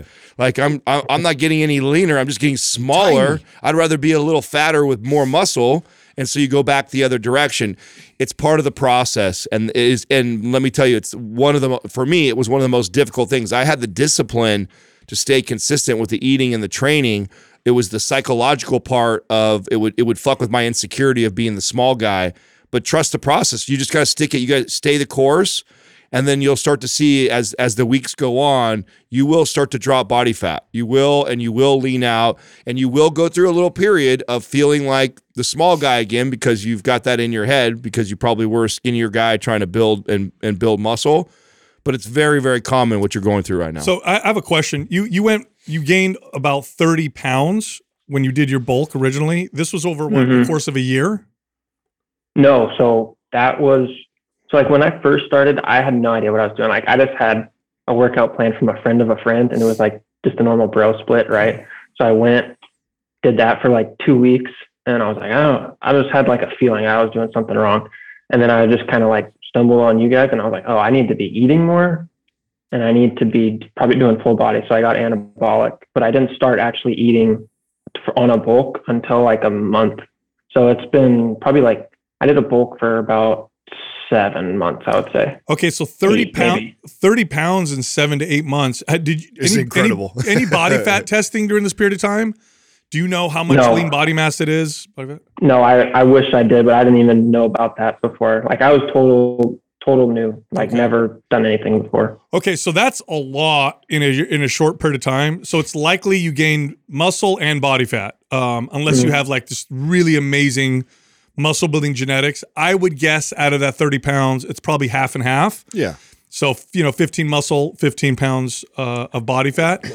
Um, when you're trying to cut and you're trying to go down, it's important to do body fat testing because of the mind games it could play with you. The, one of the questions I have is during this cut, are you weaker, or if you are, how much weaker are you in the gym? No, not nothing has changed really. Okay, my that's it. squat my squat has gone down like I like ten pounds from normally I'm in um, aesthetic right now, but I just finished the last one I finished was uh, uh symmetry. Okay. So that's So a I- good that's a good sign. Yeah, if your strength is isn't hasn't really gone down much, Especially uh, coming from that much weight. Yeah, and you lost 11 pounds. You're, Yeah. you're, you're moving in the right direction. One pound a week. Strength is maintaining somewhat for the most part. I, um, I, I, think literally you're doing all right. I literally think this is a psychological thing. yeah, it is. It's it's you got to so, stick to the cut because Yeah. for me, the first when I would do these big bulks and I would cut the first three to four percent body fat, I couldn't even tell. It just felt like I was getting smaller. Yeah. It wasn't Smaller until I got and to, weaker, that's and the weaker. word. Yeah, so it wasn't until I got to like eleven percent that I could be like, oh, I can see what's going on. Once I get to ten percent, then I'd be motivated by the definition that I would see in the gym. But until I got there, it was like I'm just gonna wear sweaters and t-shirts because I because the way I would feel would be like I'm wasting my time, and so I never really did a, a- an effective cut for a long time. I never really pushed it to see how lean, lean I could get until I was uh, much older. You know that's you know that's what a lot of the the body like a lot of us that like, competed. This is actually part of the strategy. You and you might if you know anybody that has this. We'll we'll go in all hoodied out like that, and part of that is at least for me. This was the psychology of that is like. I don't even want to. I don't even want to get distracted by the way I look because Right. I know my own insecurities of being a small guy. And if I'm looking in the mirror and I'm comparing myself this week in this cut, Right. to what I was looking like, like just say four weeks ago when I was in the bulk. I know I like the bigger, thicker version of me because I was the skinny guy who always wanted to be. But I know, but I know I need to lean out. So I just, so I would cover up in a hoodie and stay that way, and so I don't even look at my look at myself while I'm training. I just focus on the training, focus on the diet, focus on the training. And then when I like mm. Sal's point, then you get to a point where you start to get really leaner than you've ever been. Like when you start to hit levels of leanness that you've never seen on yourself, then it's remotivating to peel down to the t-shirt again and see like see the vascularity. think you got bigger. yeah, and then that that's the part that will trip you out. If you if you stay the course, stick with the process, get as get leaner than you've ever been in your life. And then watch the people come to you and go like, "Bro, you got huge! Oh my god, what did you do?" It's a trip because, and you're gonna go like, "What? I was 196 and now I'm like 175, and you guys are saying I'm bigger. Like I'm not bigger, but you you will look bigger because you've you've you've leaned out. I mean, this has always been a deterrent for me to cut. And I remember you having to walk me through that, uh, you know, process and talking about like being flat and then Yep. also Yep. being filled up and that whole thing. And I was like completely oblivious being from the performance end of things. So it's totally a psychological game. Yeah, I, I think you're probably going to end up around 175 to 178 with a with a nice lean physique. That's probably where you're going to end up if I had to guess. Because you haven't tested your body fat, this is a guess. but you, I, I, I would I would put money on on around 175, 178 with like you know decent definition where you could you could see visible abs. Okay, that's so I'm not too far off. Hopefully, I'll be just a little bit longer. yeah, I, that, sorry, that but that's what I was worried about because I didn't know like if there was a point of when you've been in a cut for too long. Like if there's a spot when you should just say like I'm doing something wrong. Like I shouldn't, my body shouldn't be in a cut for this long, or if that was just something I was making up. if if you if you're continuing to lean out and and maintain strength for the most part because it's actually very normal to lose strength. So don't even trip out if you lose a little bit of strength. Yeah, that's from law like less glycogen, less energy. yeah less- so it's very common to lose some strength. So if you if you if you lose just a little bit of strength and you're continuing to lean out i would i would push it until i'm all the way as lean as i want to get right? So if you start to feel really weak, tired, um, overtrained, achy, then you could do like a mini bulk, kind of rejuvenate mm-hmm. yourself. Watch your intensity of your workouts. Yeah, even like a week, a week of just a it. surplus is mm-hmm. enough to, and then go right back to the cut. So sometimes I'll do that. Like, let's say you've been in a cut for a while, and even if, even if you're just tired of eating that way, and you miss a good workout of feeling filled, like throw in a week where you're like in a surplus of calories, and you should shoot back and then go right back to the cut again. You can do that too. Yeah. But literally, what you uh, the what you're describing to me, I can relate so much to as far as it's it's a psychological game. And when I think back to my journey of competing, that was the hardest part about competing. Not my program design, not following the meal, pl- was the, the the mental game of being a guy who his whole life identified as the skinny kid who was who wanted to be big. I finally got kind of thick and big, and now here I am cutting it all away. It w- it it was a mind fuck, and so trust the process. You'll be very happy if you if you stick it with it and don't let your mind play those games. Yeah, the, the next 10 pounds you lose if you do it right is going to be th- this will be the fun 10 pounds in terms of what you look at what you see in the mirror. That first 10 pounds you just feel smaller. Uh, yeah. Next the next the next 10 you're going to start to see the definition in the mirror and it'll feel a little different. Yeah, it'd be more motivating. Awesome. Yeah, Adam, what you said, that's like ex- exactly how I'm feeling right now. Like whatever you, yeah, that was it. Yeah. Same. Yeah. Nope. Totally, totally can relate, bro. You're doing good. Stick. You're you're doing actually doing killer when you think about how much you Yeah. put on. So you're kicking ass, bro. Yeah, yeah. Test your body fat though too, because that'll that'll give you more of an accurate gauge. Yeah. Yeah, I just ordered a body fat caliper, but I wish I did at the beginning. But I had one super quick little follow up. Sure. It's for mostly for Justin. Um, I'm looking at doing performance next, but I'm worried about not having the because I know you said something about mace bells and some like other different types of training, but that my gym doesn't have like anything real like fancy. I don't know if, what equipment I would need. Oh to yeah, make sure I can Mace do it all. aren't. Yeah, they're not included in, in Maps Performance. That's something like in terms of like incorporating stuff like that in Indian clubs, you know, for the mobility sessions. I think that's cool and it's a great idea. Uh, but really, what you all you need is um, squat rack, barbells, dumbbells. The only thing uh, that's a little bit different, you, you need a landmine kind of setup, and if you don't, you can kind of, you know, makeshift one, like put it barbell in the corner and kind of go in that direction. But uh, you know, it's recommended that you get like a landmine for that. That's Yeah. the only thing, right? Yeah. it's the it's, only it's- thing, really. yeah. Performance was designed for the typical gym. yeah. Oh, okay, perfect. Yeah, you should be good. Yep. All right, man. Thanks for calling All in, right. brother. Keep us posted, yeah, thank Jordan. you guys. You got Thank it. you guys so much. All right, man. No problem. right, brother. You, oh, you know what? I sh- you know what I should have said is, uh, you know what's really beneficial for the mind games that happen with a cut with somebody who doesn't like to feel smaller? Carb cycling. Carb cycling helps a lot because it'll give you days of, hot, you know, more glycogen, more water in your muscles, and then you'll look in the mirror and you'll feel pumped up, and you'll be like, okay, I, you know, I think I'm moving in the right direction. Do you remember what I told you that what I used to do with this? So I used to uh so I I've admittedly on the show I talk about how I'm I'm so inconsistent with supplements. I really am. There's it's I'm just not good at like consistently taking supplements. Plus I know like how how small of a, difference it makes to take the supplements. I focus I tend to focus on the food diet, all the things that are mm-hmm. in the training that's way more important, mm-hmm. right? So the most consistent I ever was with creatine was during this time. So I used creatine In and like cut. and water loading in a cut for the psychological reason. yeah. So because and and I think because I don't consistently use it, using it during the cut, I thought and, It'll and, offset some of those water. and loss. then and then I also started to make it a goal to pound like a half a gallon mm, before I went into my workout, and so it would give me this fuller look, and that really helped me get through this kind of phase that he's at right now because it it's crazy how it's it's it's this is just like when you take somebody who's always been overweight and Right, you have them do a bulk and they Right. and they fill out a little bit and then they feel like, oh my god, I'm going the wrong direction. Yeah, I'm I getting feel fat. that. Yeah, It's it's no definitely difference. a deterrent for me. Oh, to address too that last question, I forgot to mention also kettlebells are recommended highly. You can get away with dumbbells, but definitely a good one to add. Next caller is James from Arizona. James, what's happening? Hey guys, how's it going? What's What up? up? Yeah, man. Hey, so first off, like everybody else, tried to say thanks for everything you guys do and all the honest, good quality content you guys put out there. Um, made a huge impact in my life personally because of you guys. I switched up everything in school, and I'm a dietetic student now, trying to be a dietitian. And I'm actually in the level one cohort with NCI. hell yeah. So we actually talked. Sal and I talked at the end of 2022 on that last coaches call, and I asked you like a similar question about wildland firefighters. It was more about business, but this is more about exercise. So Okay.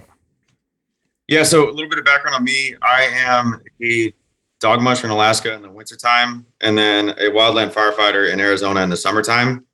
Um, so for me, as far as like seasons of life go, we're kind of coming up on the preseason of fire. So the season starts to peak up and ramp up in May. Um, but between now and then, it's like February, March, and April. This is kind of like the preseason time.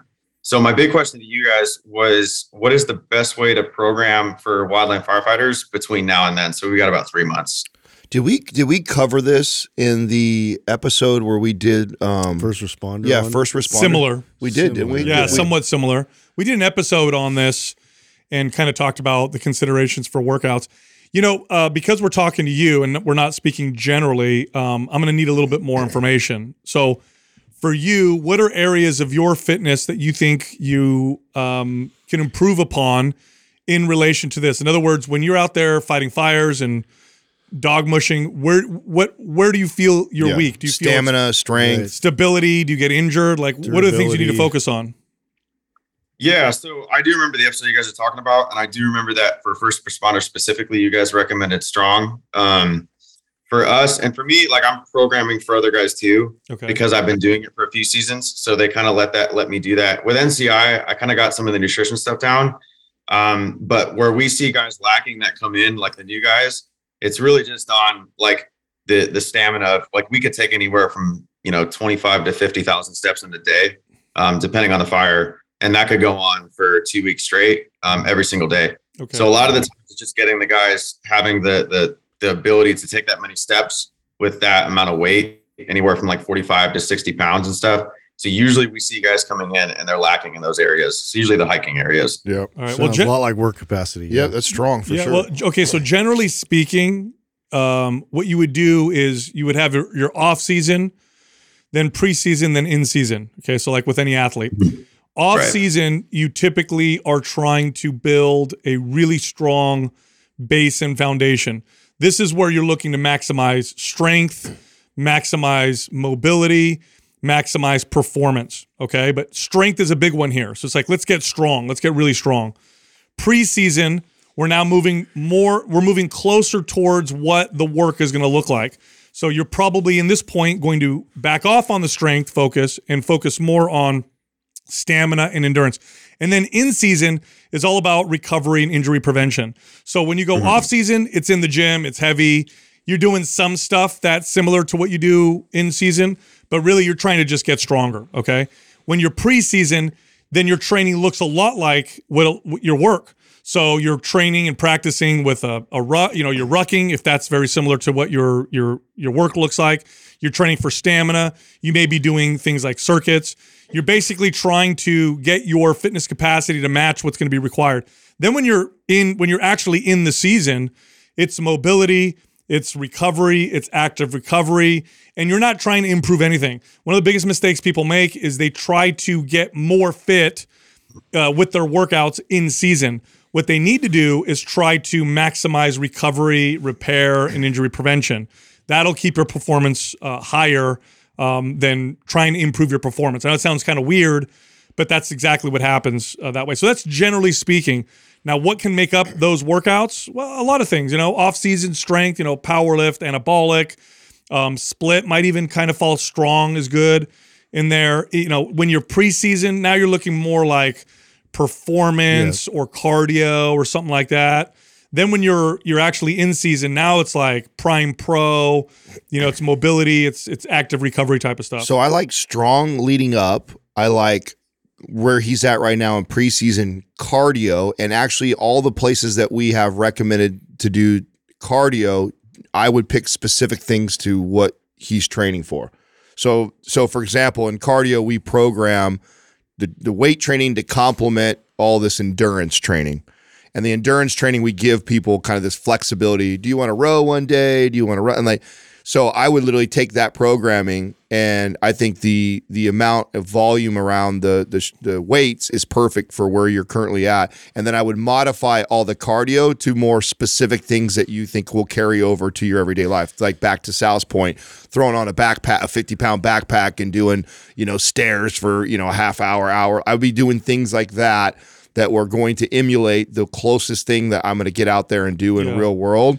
Um, and then I, like I said, I like Yeah. I like strong before, and I like that performance. I can see the. I know Justin will probably go that way because of the rotational mobility stuff that's involved in there. I definitely would for sure pull Yeah. mobility stuff in season from from performance. Also, because it's a, a seasonal buildup, um, I think that because off season it was a real big structure to Maps performance. I, I could make an argument for what Adam's saying in terms of like starting cardio or even starting performance, then cardio, then uh, Map Strong. Uh, so I think Map Strong is like the pinnacle of kind of where you want to be in terms of overall volume and work capacity.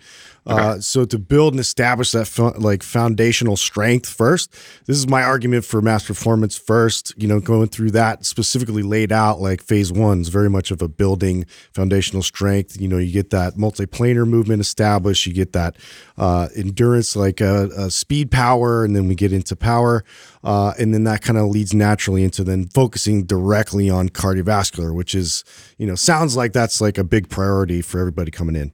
Yeah, yeah. I think it, I think the thing you want to consider the most is that um, what you don't want to do the closer you get to the season is do Overtrain. most of your training in the gym. Yeah. Mhm. Okay, because I don't need to tell you this, but for other people listening, there's a lot of skill involved in the activities that you do as a firefighter out in the wild. And I don't mean just the the the, the skill with you know handling, you know, putting out fires and stuff, but there's a lot of skill involved with hiking through the mountains and moving through brush and you know you know all that other stuff.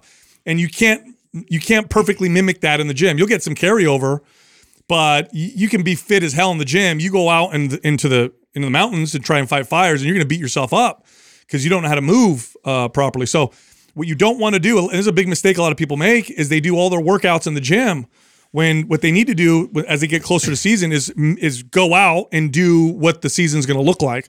So that's one of the biggest things to consider. And then again, I'm going to make this point again. If you took two groups of people and one group in season was trying to improve performance, the other group was just trying to prevent injury and facilitate recovery, the group that facilitated recovery and prevented injury is going to perform better. I know that sounds kind of funny, but they're going to end They're up with less longer. less injuries. They're going to last longer, and their performance will actually be, be better. So consider that as well. What? Let's uh, a couple. James, how many? What programs do you have of the ones we we listed? I have strong, and I mean, I have pretty much everything except cardio. Okay, so All right, let's let's yeah, send, let's let's you send you cardio. cardio over, and then I know we threw all kinds of shit at you right there, but I think the original like simple advice that Sal was giving about like what preseason, what in season, and then what off season looks like, and because you have a background in this and you have knowledge around it, you literally could take those those pro, those programs, performance, strong, and cardio, uh, and kind of mold, you know, more specific to you and your guys. Right. Um, I do have one more question though. I've been meaning to ask one of my firefighter buddies. What is it called? What's the um? Is it like a competition you guys do? I see every once in a while, like, and then you see them sometimes go viral videos of the like firefighters Oh, that they run up the yes, where they stairs up- run up the la- where they run up the ladder, ladders hella yeah. fast. Like, is there a name? Yeah. Yeah. So that's not, so there's a big difference between like structure firefighters and wildland firefighters. Yeah. Okay. So that's more on the structure side. So structure dudes, like they're the guys you see in town, um, like fire medical guys. Wildland dudes are the guys with like the you know the green trucks and the yellow shirts and stuff like that. And you rarely ever see us because we're in the woods and stuff. Got it. Yeah. You Like, guys. we don't usually use like we don't use like I, I can't tell you when the last time I used a ladder. You know we use, Use a fire spikes. and water. So. You, you guys are like spikes, right? You guys are uh, put the spikes They- on Yeah. the trees. They use- yeah, so like you guys would probably you guys are probably seeing them around up in Truckee. Um, California gets real busy. Like the season can go. That's just in Arizona. The season's like May until when monsoons hit, like July, maybe early August. But after that, we'll get assigned over in you know Montana or California. And California usually is like October to as late as December, like in 2020. Um, like it, it, it gets real busy. But so you guys have probably seen us around. Um, but yeah, that that ladder stuff is more the the structure guys. So we we can spend the assignments look like 16 hours a day for two weeks straight. So you do the 16 hours a day, but you're working the entire time and you're away from home the two weeks straight, and then you come home for two mandatory paid days off, and then you go back out again for two weeks. And you could do that really for the entire season. Like we, I've Wow. gone 72 days straight getting paid before. Like, Holy it's- Toledo. Maniac. you know, you're you're constantly gone and moving around and stuff. So Yeah. Wow. Yeah. it's a lot. For the Yeah. recovery, facilitating recovery, and preventing injury is going to be by. I wouldn't do any additional workouts, honestly. Yeah. with something yeah. like So that. I didn't ask about the in season specifically because I figured you guys would, I figured you, like, I've been listening to you guys for a couple of years and you would agree. All I had written down for the in season essentially was doing, pulling like two, maybe two mobility sessions from performance a week and then doing four like prime, prime pro sessions and stuff like that with the guys and just doing that six That's times it. a week. I love that, bro. And sleep Yeah. and focusing on on optimizing uh, sleep will be really. Yeah, you guys probably know how to use chainsaws and, and axes and stuff like that really well because so, yeah. you have to, right? Yeah. What does a dog musher do, by the way? I mean, I know what that looks like, but w- Oh. what is that as a job? Are you traveling? Are you taking Um, yeah, people I'm from place to right place? now, but I go up to Alaska from like I'm going up February and March. Um, and I run sprint dogs. So most people know about the Iditarod, which is like the long distance race. It's a thousand miles. Um, and that one is like eight, it, they do it in eight to 10 days. So the dogs are running over 100 miles every day. Um, and they're, Wow. so their VO2 max, I run sprint dogs, which do 18 to 27 ish miles a day, three to seven days in a row. And their VO2 max is 240 to 300. like they're ridiculously fit. And they're, and they like have no, they recover super quickly and they're just incredible athletes. So those are the guys, those are the dogs that I run and we run So cool. I'm just an amateur dude, so I run like four to six dogs, but you'll have folks running 18 to 22 dogs. Wow. Dang. And and what is what are you doing? Are you are you delivering mail or medical supplies? Like what's the work? Uh, some folks do that. Like some folks still use them in the villages. So like most of Alaska, you can't get to by the highway system. So they still use sled dogs and stuff to you know deliver mail or, or medical supplies and stuff like that. But most of us race. So we have um, like races throughout January to April, and we just go around the state and we just um, like ours look from well, like we have one coming up that's I want to say it's three days and it's for my class specifically it's like four miles the first two days and six miles the last day and they time they're just racing so, So it's a lot of fun. it's purely sport for you then. yeah yeah Oh, okay. Okay. Yeah. Cool. yeah and it's easier for me because i don't have as many dogs so it's easier for me to just be flexible and like fly around and do things i want so i can have the the seasons because i also climb and stuff too um, and i'm learning how to ice climb in alaska so like doing all that stuff is like it's just it's a lot better with a small group of dogs What's what's that thing? He's missing like Alex, right? Uh, uh, the uh, the the rock climber guy who know. needs Oh, needs like crazy adrenaline. Just to, oh, that dude's crazy. Yeah, but there's well, if you look up, uh, so the ice climbing, there's a, I'm sure you've seen it, but the Alpinist on Netflix. Yeah. Yeah. yes, That's crazy. That guy's insane. Like he, uh, or he was insane, yeah. but he, um, like that guy, he, Alex Honnold in there calls that guy crazy because Yeah. he's like out soloing these crazy mountain peaks and stuff like that. But it's like, I don't plan on doing that. Like that movie doesn't make me want to go free solo stuff, but the lifestyle is really cool. Yeah. So with NCI, like those are the clients that I really am stoked to work with are the dudes that live a regular lifestyles like me. Oh, cool. It's like one of the guys I'm working with is a Olympic level speed climber. You know, so like it's just uh, those are the clients that I'm I'm super stoked to work with. Yeah. thanks. Hey, James, are you awesome. are you in our forum? Uh, no, I'm not. You I'm a- are now. Yeah, we're gonna put you in the forum. You, you're, you'd be a great person to be in there too. Because Hell you- yeah. yeah, yeah. So I, I can't wait to hear how everything goes for you, man. Stay Yeah. in touch with us, all right? Thanks for calling in. Yeah, thanks guys. If you ever find yourself in Alaska, feel free to come up and take a dog tour. we Pretty will. sure I we won't, will. but I Yeah. appreciate that. yeah, yeah. Justin, be the only Ju- one to take you Justin up on and that. I would do. I would do Right that. on. Fuck off. Get out of here, bro. You wouldn't do that. yes. You would not go in the middle of the snow in the middle of the wilderness Yes, it and would. just dogs. He's riding the. pushing. He's driving the dogs. I just have my coat and got to hold on to his waist. You know what I'm saying? You're like having 12 Olympic athletes pull you around. They'll get you back home just Dude, fine. Adam, d- Adam doesn't want to go camping. as long as you Car just get him a nice As, long as you We'll get me, inside. as long as you get me to my nice ass cabin, I'm with my fire and, and my my. My Yeah, we- yeah, yeah. We have a lodge on the property and everything. There we go. There we Yeah, go. I'm all good, right. bro. We'll Thanks, see man. you out there. See you, James. All right, thanks guys. I appreciate it. Bro, how? Wh- when was the last time we got out manlied so hard? Yeah, like yeah, that's, that's just. I know. Bro, I you do know, this, I do hey, that, I do that. hey, homeboy I'll chill works, s- you know, 72 days straight, and then it, wa- in his off season or his Yeah. his vacationing is in Alaska on sled dogs. Sled dogging. I love it, dude. This is That- true outdoorsman. Oh, oh, oh, there's definition of like alpha. Uh, too much. Do you guys remember when you figured that out with athletes though? Did you have to figure that out with yourself with your own training first, or because I figure I that took me a long time because I would continuously train athletes and myself like I'm trying to improve performance in season and just oh yeah, yeah. You're trying to improve problems. in season. Yeah. Yeah. I know. Well, that's a very common thing. Coaches like get in that conundrum. It's like you know, kid, they're getting all this like great performance. How can we maximize? And it's like you got to realize that You're just keeping it, yeah, keeping it intact is everything. I actually think this is um you know credit Joe DeFranco. I think Joe was the the person who I probably started to find around around this time in my life when I was starting to figure out the Mhm. the like good protocol for athletes because there really wasn't a lot out there. no, No, There wasn't a lot of good information. void. Yeah, it very was very, bodybuilding training. very very much so. I mean that's the reason why too. I always I always talk and pump the tires of um or uh, Paul Fabritz because it just it didn't exist. There's just not a lot of it. Even today, there's. I mean, It's I a lot thinner than I would have thought. you know, yeah, it's even in this internet world, there's there's a um, there's a handful of really good sports performance coaches that are online that I feel that are accessible, like those guys. Our next caller is EJ from Illinois. EJ, how you doing? By the way, I think we might have the wrong question up there, Doug. Are you you're EJ and you're almost 52 years old? Is that correct? Yes. Wow. What in the hell look are you. you doing? Yeah. Yeah, Um, you know, I think that it's some good genes probably and um good living. Not perfect, not perfect. No injections, but um trying, just trying, you know, just doing the best I can. Okay. you're, you're winning. I never met anybody who looked Good 20 on years ya. younger than their age. So, all right. So, what's your You're- question? Yeah. Now that we're done flirting, what's your question? Yeah. I'm kind of doing this on behalf of so many people like me that I'm working with right now. So, like you said, I'm almost 52. Um, I'm metabolically healthy, I weigh about 114, 115, five foot two. Um, I am a health coach, so I kind of do things fairly right. I did lose a lot of my fitness level though from about 46 to 51 because I felt so fragile. Um, perimenopause just like ate me alive. And in that time, I just couldn't do what I used to do. And I had to kind of get used to a new version of myself. Um, I've been slowly building back my fitness in the last year, and I do feel somewhat better, but my sleep is still elusive. And um, I do all that crap right too. And it's still tough just with perimenopause and hormones. Um, that said, my recovery always stinks as well because of my sleep situation. Um, and I actually am one of those people that works out like I like myself, not like I'm punishing myself.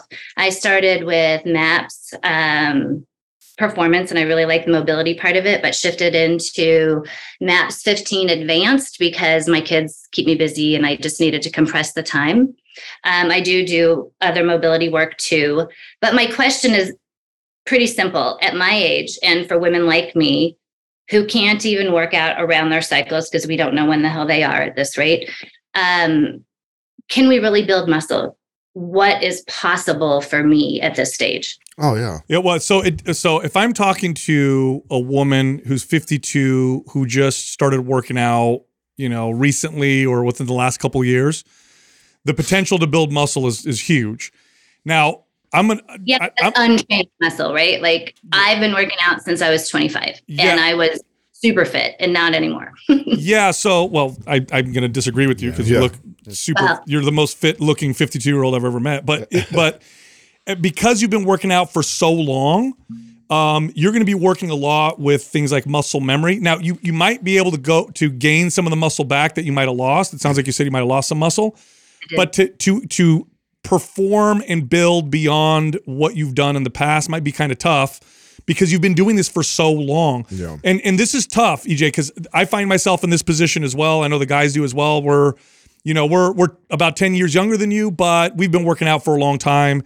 And, mm-hmm. you know, am I gonna get am I gonna hit new levels that I've never hit before, you know, for the over the next 10 years? Probably not. However, a more fair comparison would be if you were to compare, and I don't recommend this, but look at your peers you're you're light years different from other women in your age group in terms of fitness, appearance, health, and that kind of stuff.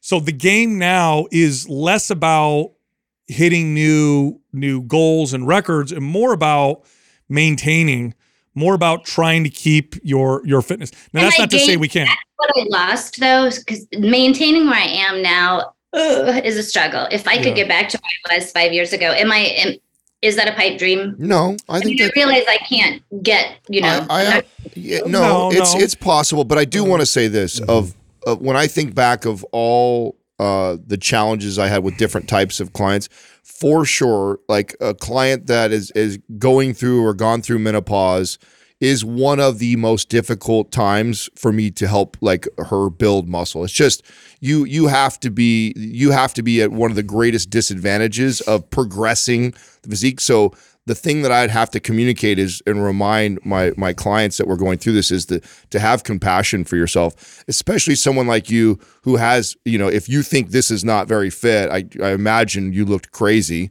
uh, in your 30s or 20s. So you got to get that out of your head of comparing yourself. And I have. I've okay. tried to de-identify with it and let it go. And that's why I'm here because I thought I have to figure out. But it doesn't. But it doesn't mean you can't get a lot of that. I I do believe you can. Yeah, because um, that muscle memory is real. Yeah, and you've been training for so long, mm-hmm. you've probably experienced a great deal of muscle hyper, hyperplasia. You know, studies on on people like you, people who've been working out for a long time First off, the amount of volume and training that's required to keep what you've built is really small. And the amount of training that is required to get back if you did lose anything is also very small. So this is going to be a game of what's the appropriate dose? How do I manipulate my training properly? And dialing in nutrition. Yes. Yeah. yeah. I love that she's on MAPS 15. I yeah, love that. I love I think MAPS 15 is great for you. I would like to see what we could do about your sleep. Now, you said you're doing all the things to try to improve your sleep.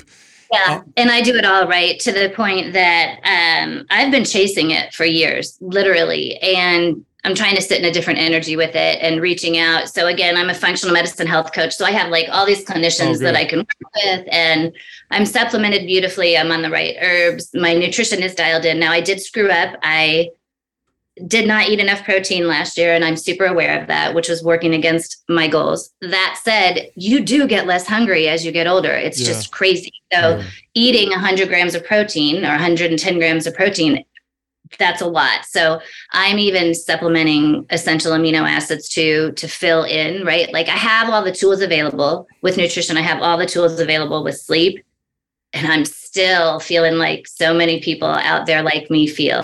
EJ, E have you tried like biphasic sleeping or trying to make up for it a little bit in the middle of the day yes i just get into that. It's a great question. I just shifted into that a couple months ago because i thought i cannot keep trying for this when it's just not possible and i've been chasing it for so long. So yeah i have been doing that. I have been trying to roll with my own rhythms more. It's really hard when you have a teenager right? Oh, like oh, jeez. I mean, you guys all have littler kids. I think. Wait, one of you has an older kid I have too, I have two, I have two teenagers, so I, I I'm- Okay. yeah.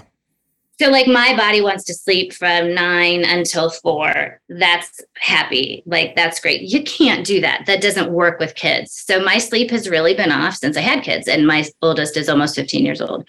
Um, I am trying to figure out a way to. I've just pushed it, and I've pushed it with hormones. I've pushed it with melatonin and a sleep specialist. I've really, Yeah. So there's I've done all the this is interesting. So there's some evidence, and this is more, uh, and, and I've seen some some articles. This is a lot of speculation, but there's some evidence that biphasic sleeping, right? So what am I referring to? Sleeping uh, ma- the majority of your hours at night, but then you get naps in the day, and that's where you get your cumulative kind of sleep. There's some evidence that that that becomes more appropriate as we age, especially for women. So there's some theories around why women go through menopause a- at all, because men can stay basically fertile, essentially, right? Uh, theoretically, till the day we die. Women at some point stop being able to have children, and so scientists have tried to come up with reasons as to why. Like, why is that? What's what's going on? And the best theories are that the role of the grandmother is very important uh, in society and tribes, and her ability to, to wake up in the middle of the night. By the way, this happens to women when they have kids too, before they go through menopause. Anybody who's had a child will know. Women will tell you they don't sleep like they used to at night, and this is a natural thing. They need to be on high alert. They need to be able to hear almost anything because a crying kid in the middle of the night is a dinner bell for predators. Yep. So so the biphasic sleeping probably applies more to women and probably applies especially to women who have gone through menopause or perimenopause. So you if possible at all, could you find a time in the middle of the day where you can do like an hour nap? Cuz that might be it. That might be what you need. try. I try. At first of all, I need to get a pod in the back of my house that I can just go to and sleep in. Like, and I'm not even kidding anymore. Yeah. Um, like that's like some soundproof pod. My family teases me about it. That would be ideal. That said, um, when I watch my sleep when I'm napping, because I do try to pay attention with devices, it's still just light sleep and it does help. I'm not going to say it doesn't help. It helps. But um and my REM and my deep sleep isn't terrible, right? As long as I go to bed early enough. Yeah. It might I might be looking for too much out of that nap, right? Like I feel like Yeah. I might be looking for too much. Yeah, your expectations are high on that. Yeah, and also I- it- depending on how consistently you do it, there's some evidence that shows that the more consistently you do it, the better your body gets at getting into or or, or reaping benefits from those naps. The other thing I want to ask you, and you probably know this, you, you've worked with functional medicine practitioners and you've got the, lots of experience with. You you avoid all stimulants, right? Or do you take caffeine still? So the only thing that I do in the morning is I am pretty attached to my uh, jasmine green tea. Okay. Oh, that's And when I say in the morning, I it's usually at 6 a.m. I do have about 12 ounces, and I am a slow caffeine metabolizer. I've had all the DNA Oh, done too. So I that is I feel like I have given up alcohol. I've given up everything. You know what I mean? And so th- that is EJ, try try getting okay. I, so I, I I feel you. You really think that that, that, yes that little bit? Yes, could be- because she's a slow Really? caffeine metabolizer too. I am, and I know that. I've seen it on So paper. that means that the half life. So for people to understand that, that means the half life of caffeine for like her double for her. is longer. So Yeah. it's going to stretch out and still be somewhat active in her system when she's trying to nap. Okay. For example, might not affect the s- night That's what I was sleep. going to say is it's going to affect the nap. I don't think it affects my nighttime as much, but if I do I really, and you're right, that's a great. I never even thought about it in that way. Yeah. I need to pay attention to it with. I need. Oh damn! Like what's left? Right? Yeah, well- so Lisa, well, I do want to circle back on something that you already said and you know, um, it be, the the consistency around uh, a higher protein diet while you're strength, especially someone who's built as much muscle as you have in the past, that could be part of the missing piece of why you're not getting it back as fast as you want. Is if you're inconsistently hitting those protein intakes, that can make a big difference. And I know you already said you you know. dialed in now. I have Okay. been, and I'm a tracker. I've been tracking food for years. Um, honestly, I did for a year and a half. I played. I shouldn't say I played. I, I was in ketosis, but in a very Mediterranean style, vegetable heavy, but not enough protein. I could only max out at about 78 grams, and um, obviously I was working against myself. The reason I did it though is because I felt like I couldn't educate anyone else about it if I hadn't experimented experimented with it. Yeah. And let me tell you, it works for satiety for women who are hungry. Man, it works. Yeah, we Yeah. talk about that. All. Um, but I need 100. I'm shooting for 110. I try to get a, about 90 grams of animal protein, yeah. and then um, I will supplement with some some great essential amino acids and i will and i do eat plant protein obviously too but i don't really count it per se trying to hit that 90 to 100 of animal is, Yeah, I is love that the that. right Yeah, I love that. I would I would look. There's two. There's a few things I would try, and I Mm. think that these might make the biggest difference. One is, and I know this is going to suck, but I would eliminate caffeine in the morning. So you could try caffeine free green tea. Um, if you need, if you, because because there's also the ritual of drinking, you know, the green tea in the morning. that is it So I would I would eliminate caffeine. If you find that you still need a little bit of you know something, you could try rhodiola. For some people, I take that. I do take that every morning. Um, And I know combined with the caffeine, that's definitely affecting the naps, right? Because rhodiola is Yeah. activating. uh, so So if I, I could do that and then, but dump the caffeine and Yes. So I would do that first. Then the second Okay. thing I would do is I would try to go in a bulk.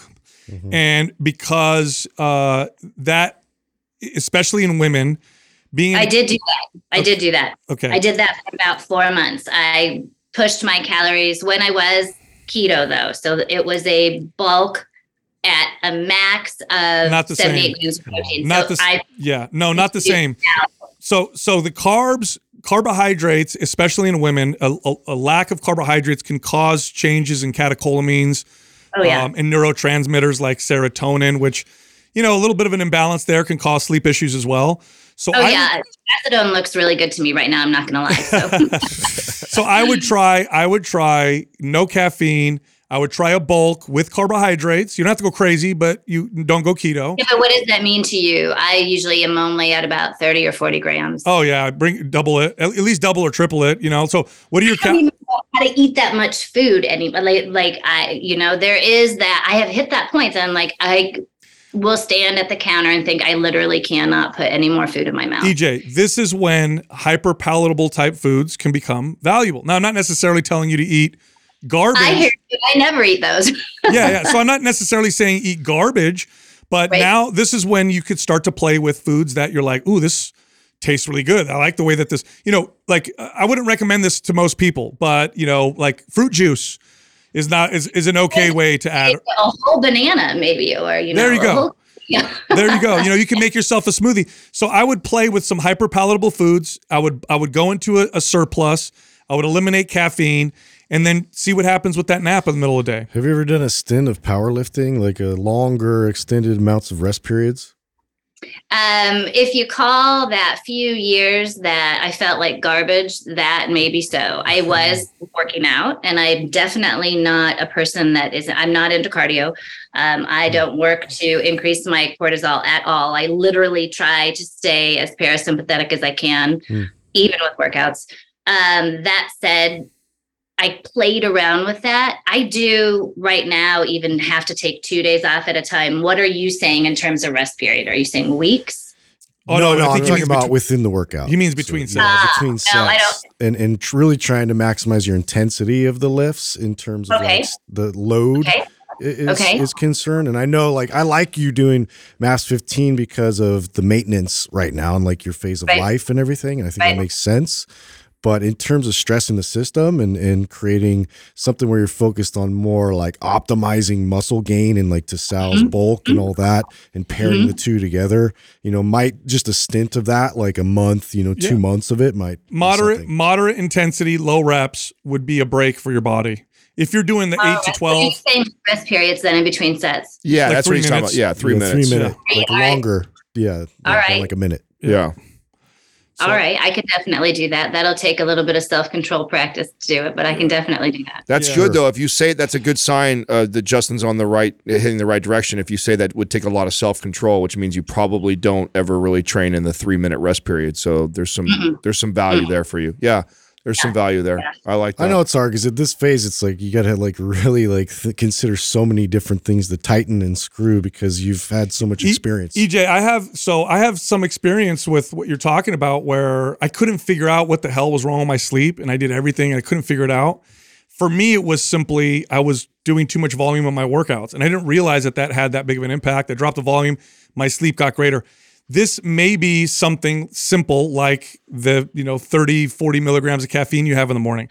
I mean, it, it could be that, it could be that simple. So I, I feel like there's something hmm. that you just haven't done hmm. yet Starting that is going to make sure. that'll make the biggest impact. Should I work out before the nap, after the nap? Do you think that makes a difference? Yes. But if it's too close, if it's before the nap, too close to the nap, you're not going to be able to sleep. So if it's like you work out and then and then you go 30 minutes, an hour later, you want to go take a nap, you might not be able to. I mean, I would I would recommend playing with that. Like I, I mean, we can have some general advice for you, but I think there's going to be a, enough of a variance, you know, with the individual on how they would Right. feel. I don't think I personally, if I'm gonna, if I know I'm gonna do like try and do a nap at noon or one, I can't train in the morning. I've got to, that's got to be because I, if I lift, if I lift after, you know, three o'clock in the afternoon, it affects my workout or my night my nighttime sleep. So it's. I, I have to have a, that's a- most people. yeah, I have to have a pretty big break there. So I mean, play with it. Go do one, do some with before and do some after, and, and see how you feel. All right. Yeah, All right. I appreciate that. I felt like I'm glad you guys said that you think MAPS 15, and I am doing the the I, I played around with the first one, but I have stuck with the advanced. Um, that seemed the closest to me to uh, a workout for someone like me, and I've even kind of recommended that to people. So um, I appreciate that the feedback you're giving me. As I yeah. No, that's a great choice. put let's Yeah. put her in the forum. If you're not in our forum, I'd love to have you in there, EJ. I'd like to follow up and see what's going. You know, see how you feel. I'm not. I can do that. All right, Okay, well, we're gonna put you in. there's something to offer for so many people like me that are floundering. I'm sorry. Sh- shoot I feel like there's a lot for for me to even offer other people in something Yes. like that that are floundering like I am. Oh, I, oh, this is selfish. I, I want you in the forum because I think you're going to benefit the other members in there. yeah, Yeah, yeah, exactly. I also want to hear how you do, but I think you're you'd be a valuable ad. For yeah, sure. yeah. I appreciate that. You're that. hard on Thank- yourself. Yeah, you're doing great, by the way. Thank you. So, I and I feel like I am. I just, uh, I ju- it's been a tough road letting go of who I was and and inviting in who I am and trying to find like where I am in that you, process. you just That's- need you just need you just need a couple young handsome guys to pump your tires a little bit. That's all. So You know, it's funny because I thinking Definitely not you us. Yeah. Yeah. and you have Some wives that are not where I am yet. Yeah. So this is going to be helpful even for them when your wives end up here. Yeah. It's it's a lot. You know, we carry these kids, we grow these kids, Oh, yeah. we have kids, and then here we are, and it's it's a lot. Yep. For no, sure. hundred percent. Yep. Yeah. Thanks. Thanks for calling in. I appreciate you all. Thank you. You. Alrighty, Thank Jeff. you. Thank you. Take care. That has to be the the the, the hard hardest clients, oh hardest oh, clients. oh. Uh, I oh Look at this is trying to figure that out. if there was yeah if there was ever um because it's like, are you doing this? Yes. Are you doing that? Yes. Yeah. Are you doing Yeah. this? Yeah. Probably- I, I honestly, I'm gonna tell you guys right now. I bet you, I will bet this, and I hope she follows up with us that a bulk with some carbs and a and eliminating caffeine will make a huge impact. Yeah, there was a few things that I, I caught there. Yeah. One, she she knew that she underconsumed protein. Okay, so and if you're trying to get back the muscle that you had at your your peak Mhm. and in your 50s, and you're already fighting against hormones, I find that that's going to be crucial. Right. that she stays that consistently. The fact that she did make the point when Justin mentioned the long rest periods of three minutes, she was like, "Oh, wow!" She made a big deal that that was going to take a lot of mental, which tell which signals to me that she moves kind of quick through Yeah, her workouts. moves, yeah. Mm-hmm. If that was if that's going to require She's discipline, disciplined, so so, there's sense. there's definitely Mm-hmm. value there. And then your point about bulking and the cutting. I mean, th- there's some stuff there. Even though she's checking a lot of the boxes. I mean, that was the part that was so hard as a as a coach and trainer with a client like this that. I, I would I get lost sometimes. I feel like we were we were doing a lot of the right things and, just not. And you seeing- know what happens? What's common with somebody who's a fitness fanatic? The place that they refuse to look at, or the place that they really don't want to look at, is usually where the answer is. Yeah. And you can see when she talked about her green tea in the morning, like this is the last thing that I, you know, The that I very have. last thing. Yeah. Well, like, you hit that's- it. You hit it too because she Alcohol's she knows she's tested for it and she's she's seen it. you Yeah. know, so she's not unaware. You know. No, no, and I'm, I'm I, I I've seen it make a huge difference. A lot. I ha, I don't I'm not, I don't think I'm a slow metabolizer of caffeine, but I definitely metabolize slower than let's say like you guys.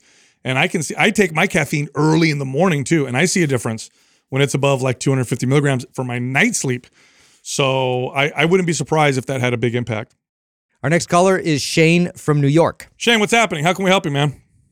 Not much, not much, guys. I hope hope you're all doing well. Could could go on for forever. I've been a listener since 2016, and um, you guys have done a ton to change my relationship to food, exercise. I mean, genuinely, just have have improved my life by a lot. So, wanted to just say thank you first of all, and appreciate everything you guys do. Awesome. Thanks, Rad. Thanks yeah, I- I support, recognize man. your name for sure. I know we've chatted before, probably on Instagram. Yeah, I, I DM you on Instagram every now and then. Yeah.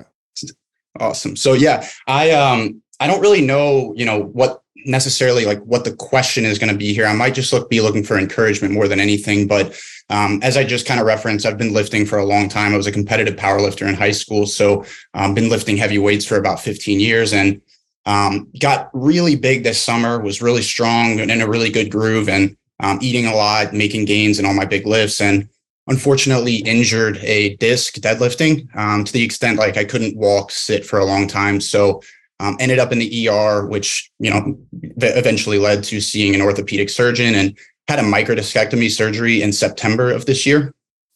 Um, so not sure if any of you have had clients that have dealt with something like that, but essentially first six weeks of recovery felt very easily. PT was getting better and better. Um, and unfortunately injured myself again. And for the next month was trying to rehab it, but um, ended up in surgery again. So I've had two surgeries on my spine in the last three months. Um, outlook for lifting in the future is obviously quite different now. So um, just was wondering like if you guys have had any clients, first of all, have surgeries similar to that and understanding like you guys are not doctors or PTs, and I'll obviously listen to my doctor's advice on all this stuff. But um, just curious if you guys have had anyone go through something like that. Um, Adam, I know you had the ACL surgery, so um, just kind of like dealing with some body image issues as I see my body change and kind of trying to think of like what stuff in the future might be helpful, um, or even now, like while I can't be in the gym, ways that maybe you guys have shifted your mindset in situations like this. this uh so you I don't actually share Yeah. all of it on the podcast because I don't think we've ever gone too deep on So many this. injuries. But yeah, I actually this is how this is and literally it's around around the same time frame as far as what how old I was. So it started I think 28 was the first one. So I actually tore uh, ACL MCL MCL. Then I ro- uh, then I got a level 3 sprain in the, the next season, right? When I came back and because I wasn't going to hang it up yet. I bet the sprain was even worse. Oh, the level Those three sprains worst. were nasty. So I got a level three sprain on the right ankle. Uh, the next season, you know, rehabbed all that stuff. That d- denied. I'm coming back again. Next season, I roll the other uh, ankle with a level three sprain. Same thing again. I'm still coming back. The next season's when I when I blew the Achilles, and the Achilles was the final. Like, okay, I get the sign. Okay, someone's trying to give me a sign here that it's time to start focusing more on health, and maybe I'll just I'll slow down a little bit on trying to be the buff guy also playing basketball, which was not a good good idea. So yeah, I think th- this is kind of because you can definitely still be hella strong, hella fit, but you have reached a level probably with lifting uh, that's uh, elite and you still want to get after it that way and you're getting in a place in your life where maybe your priorities are starting to shift and so um, it's a very common transition that we all go through. And we all go through at different ages. It's not like, oh, this happens at 30. I mean, some people it gets prolonged till 40 something. Some people it happens as early in their late 20s. Uh, for me, it was around this time in my life, and I was stubborn and resisted it for a while. And then I just learned to take my competitive mindset and shift it uh, to other things. And if you've been listening for seven years, like you said, you probably remember this was when I became the mobility guy. You know, I was like totally not a, and, it was hard the, originally. I mean, I made it, I made it, seem like it wasn't that difficult, but the it, the most difficult part was not the gym work; it was the the mental side. You know, of of not being the super buff, strong, or basketball player guy, and now I'm this you know, guy that I used to make fun of, the yogi mobility dude. so Shane, Shane, the, the micro uh, discectomy, you got the same procedure twice, and was it on the same disc or different? Yeah, disc? yeah, L five S one and um, yeah, revision discectomy about three months later on Christmas Eve this year. Okay, so I'm about so, four weeks out from that. So that's sometimes they call that like a micro decompression, and so so for people don't know, so you have a herniated disc, they go in and they alleviate Shoot. some of that by taking off some of the disc or, or you know, uh, they shave it. They shave the edge essentially. So, but it happened twice, same disc. So whatever's causing it is kind of still there. Right. Um, now I've trained people who've had this procedure. I've trained people who've had you know a lot worse than this, and you could totally. You could totally rehab to the point where this is no longer an issue, but it's going to take some time. There's some there's some compensations that you've probably created and there's probably some imbalances that you have you haven't been able to identify. First off, I would say this: um, you like to work out, you like to lift weights. I would definitely train more like a bodybuilder for a while than like a power lifter. I wouldn't train at all like a power lifter for a long time. Bodybuilding, the classic bodybuilding. I'm not talking about Ronnie Coleman bodybuilding because he did a lot of powerlifting, but like, you know, Dexter Jackson bodybuilding. Like, there's a reason why Dexter Jackson is, you know, it's almost 60 and he's never had an injury and he still bodybuilds, right?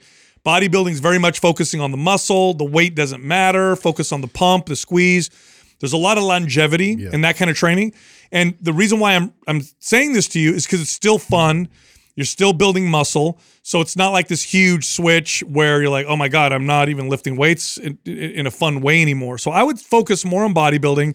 I think a program like MAP Symmetry would yeah. be phenomenal for some lateral like training would be huge. Huge to, to stick with that. yeah, you might have uh, you know a, an imbalance between the right and left that's causing some of this issue, or some imbalances in the in, in how your muscles fire. Um, symmetry is phenomenal uh, at at highlighting those types of things.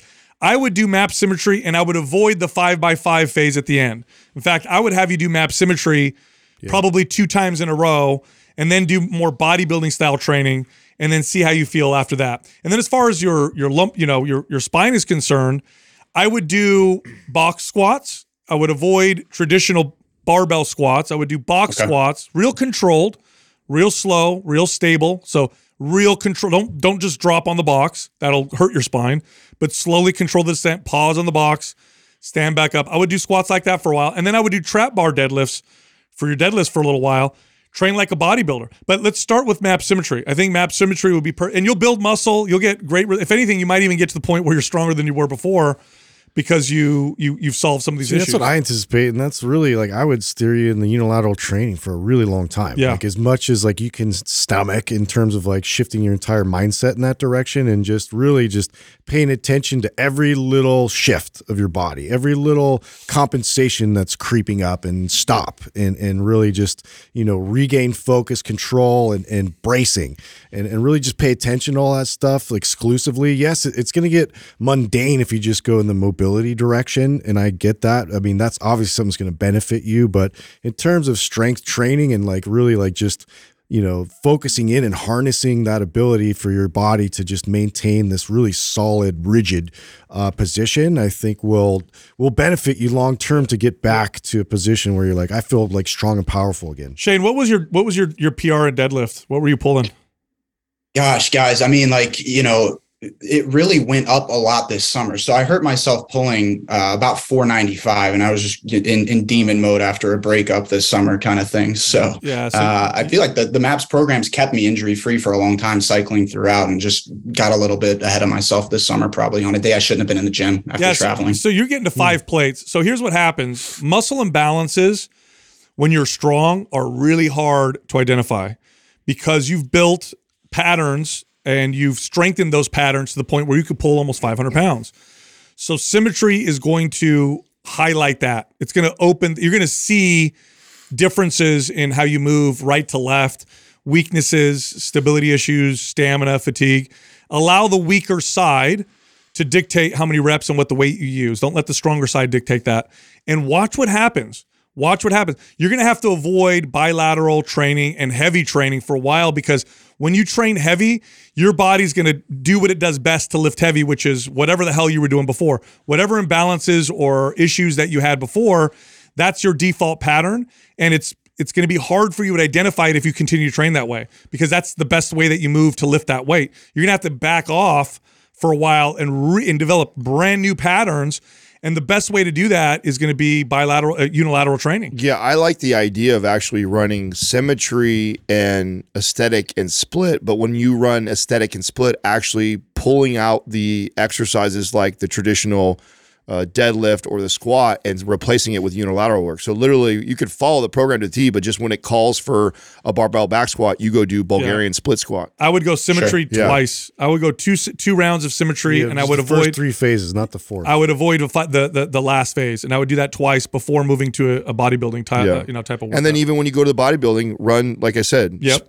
Do still do you, where we call for a lot of bilateral stuff like this the barbell back squat or deadlift. You switch it out to unilateral stuff. Do Bulgarian split squat. Do single leg deadlift. Yep. Um. And but you could still run the the, the nuts and bolts of the program. I think you get a lot of value from that. Yeah, don't get discouraged because this is actually you're if you do this right, you're going to be stronger than you were before. Right.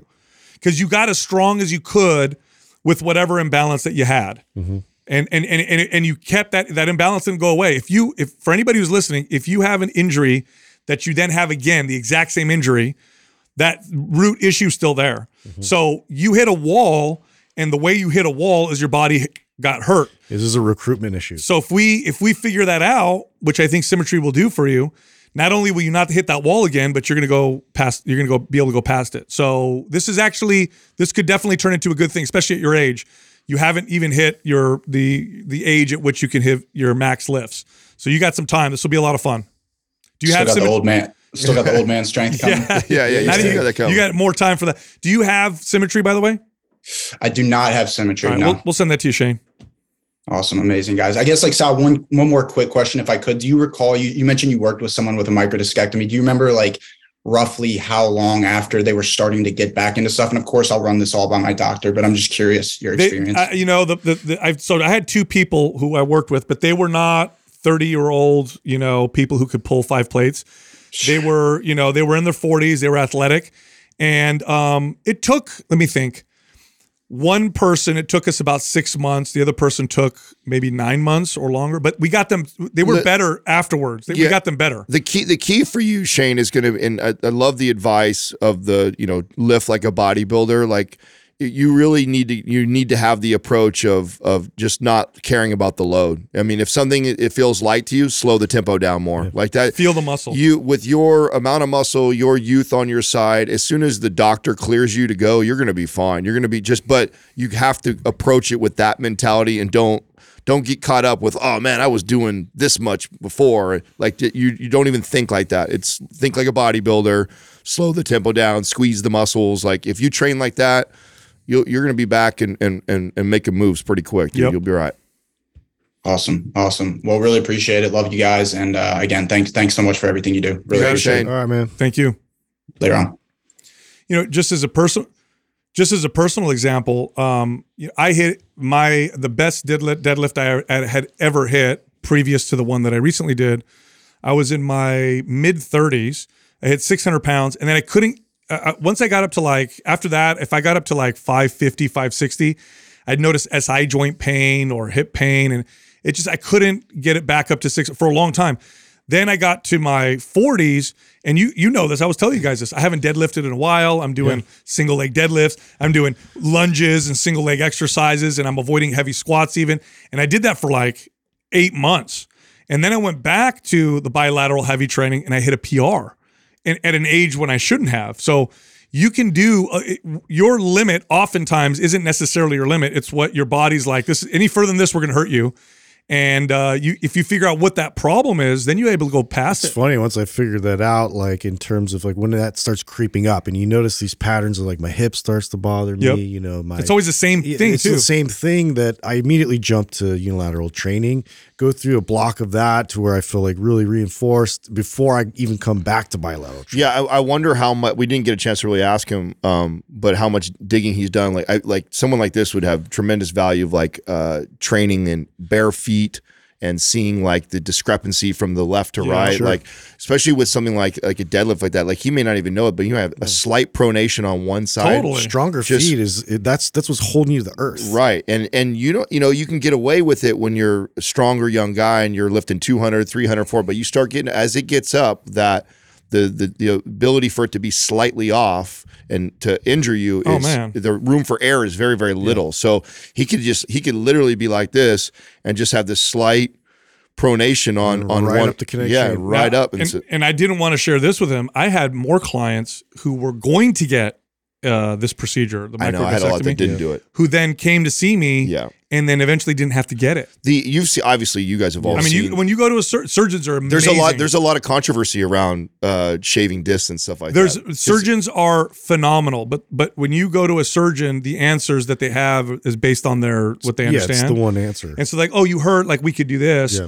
But I've had I had two clients who had this procedure. I had a dozen who were going to get it, uh, who then came and trained with me, who well, then yeah, ended I've up seen. not having I've. I've had clients in situations where you have somebody who has barely, you know, a millimeter out, and they're in uh, crazy pain. Then I've had others that have like five millimeters. Feel out, nothing. Feel nothing.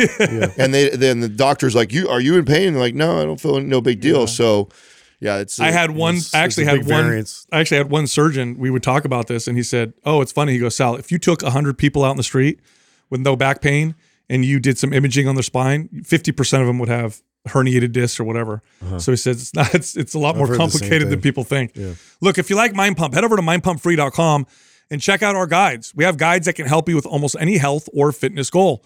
You can also find all of us on social media. So Justin is on Instagram at Mind Pump Justin. Adam is on Instagram at Mind Pump Adam. And you can find me on Twitter at Mind Pump Sal. Thank you for listening to Mind Pump.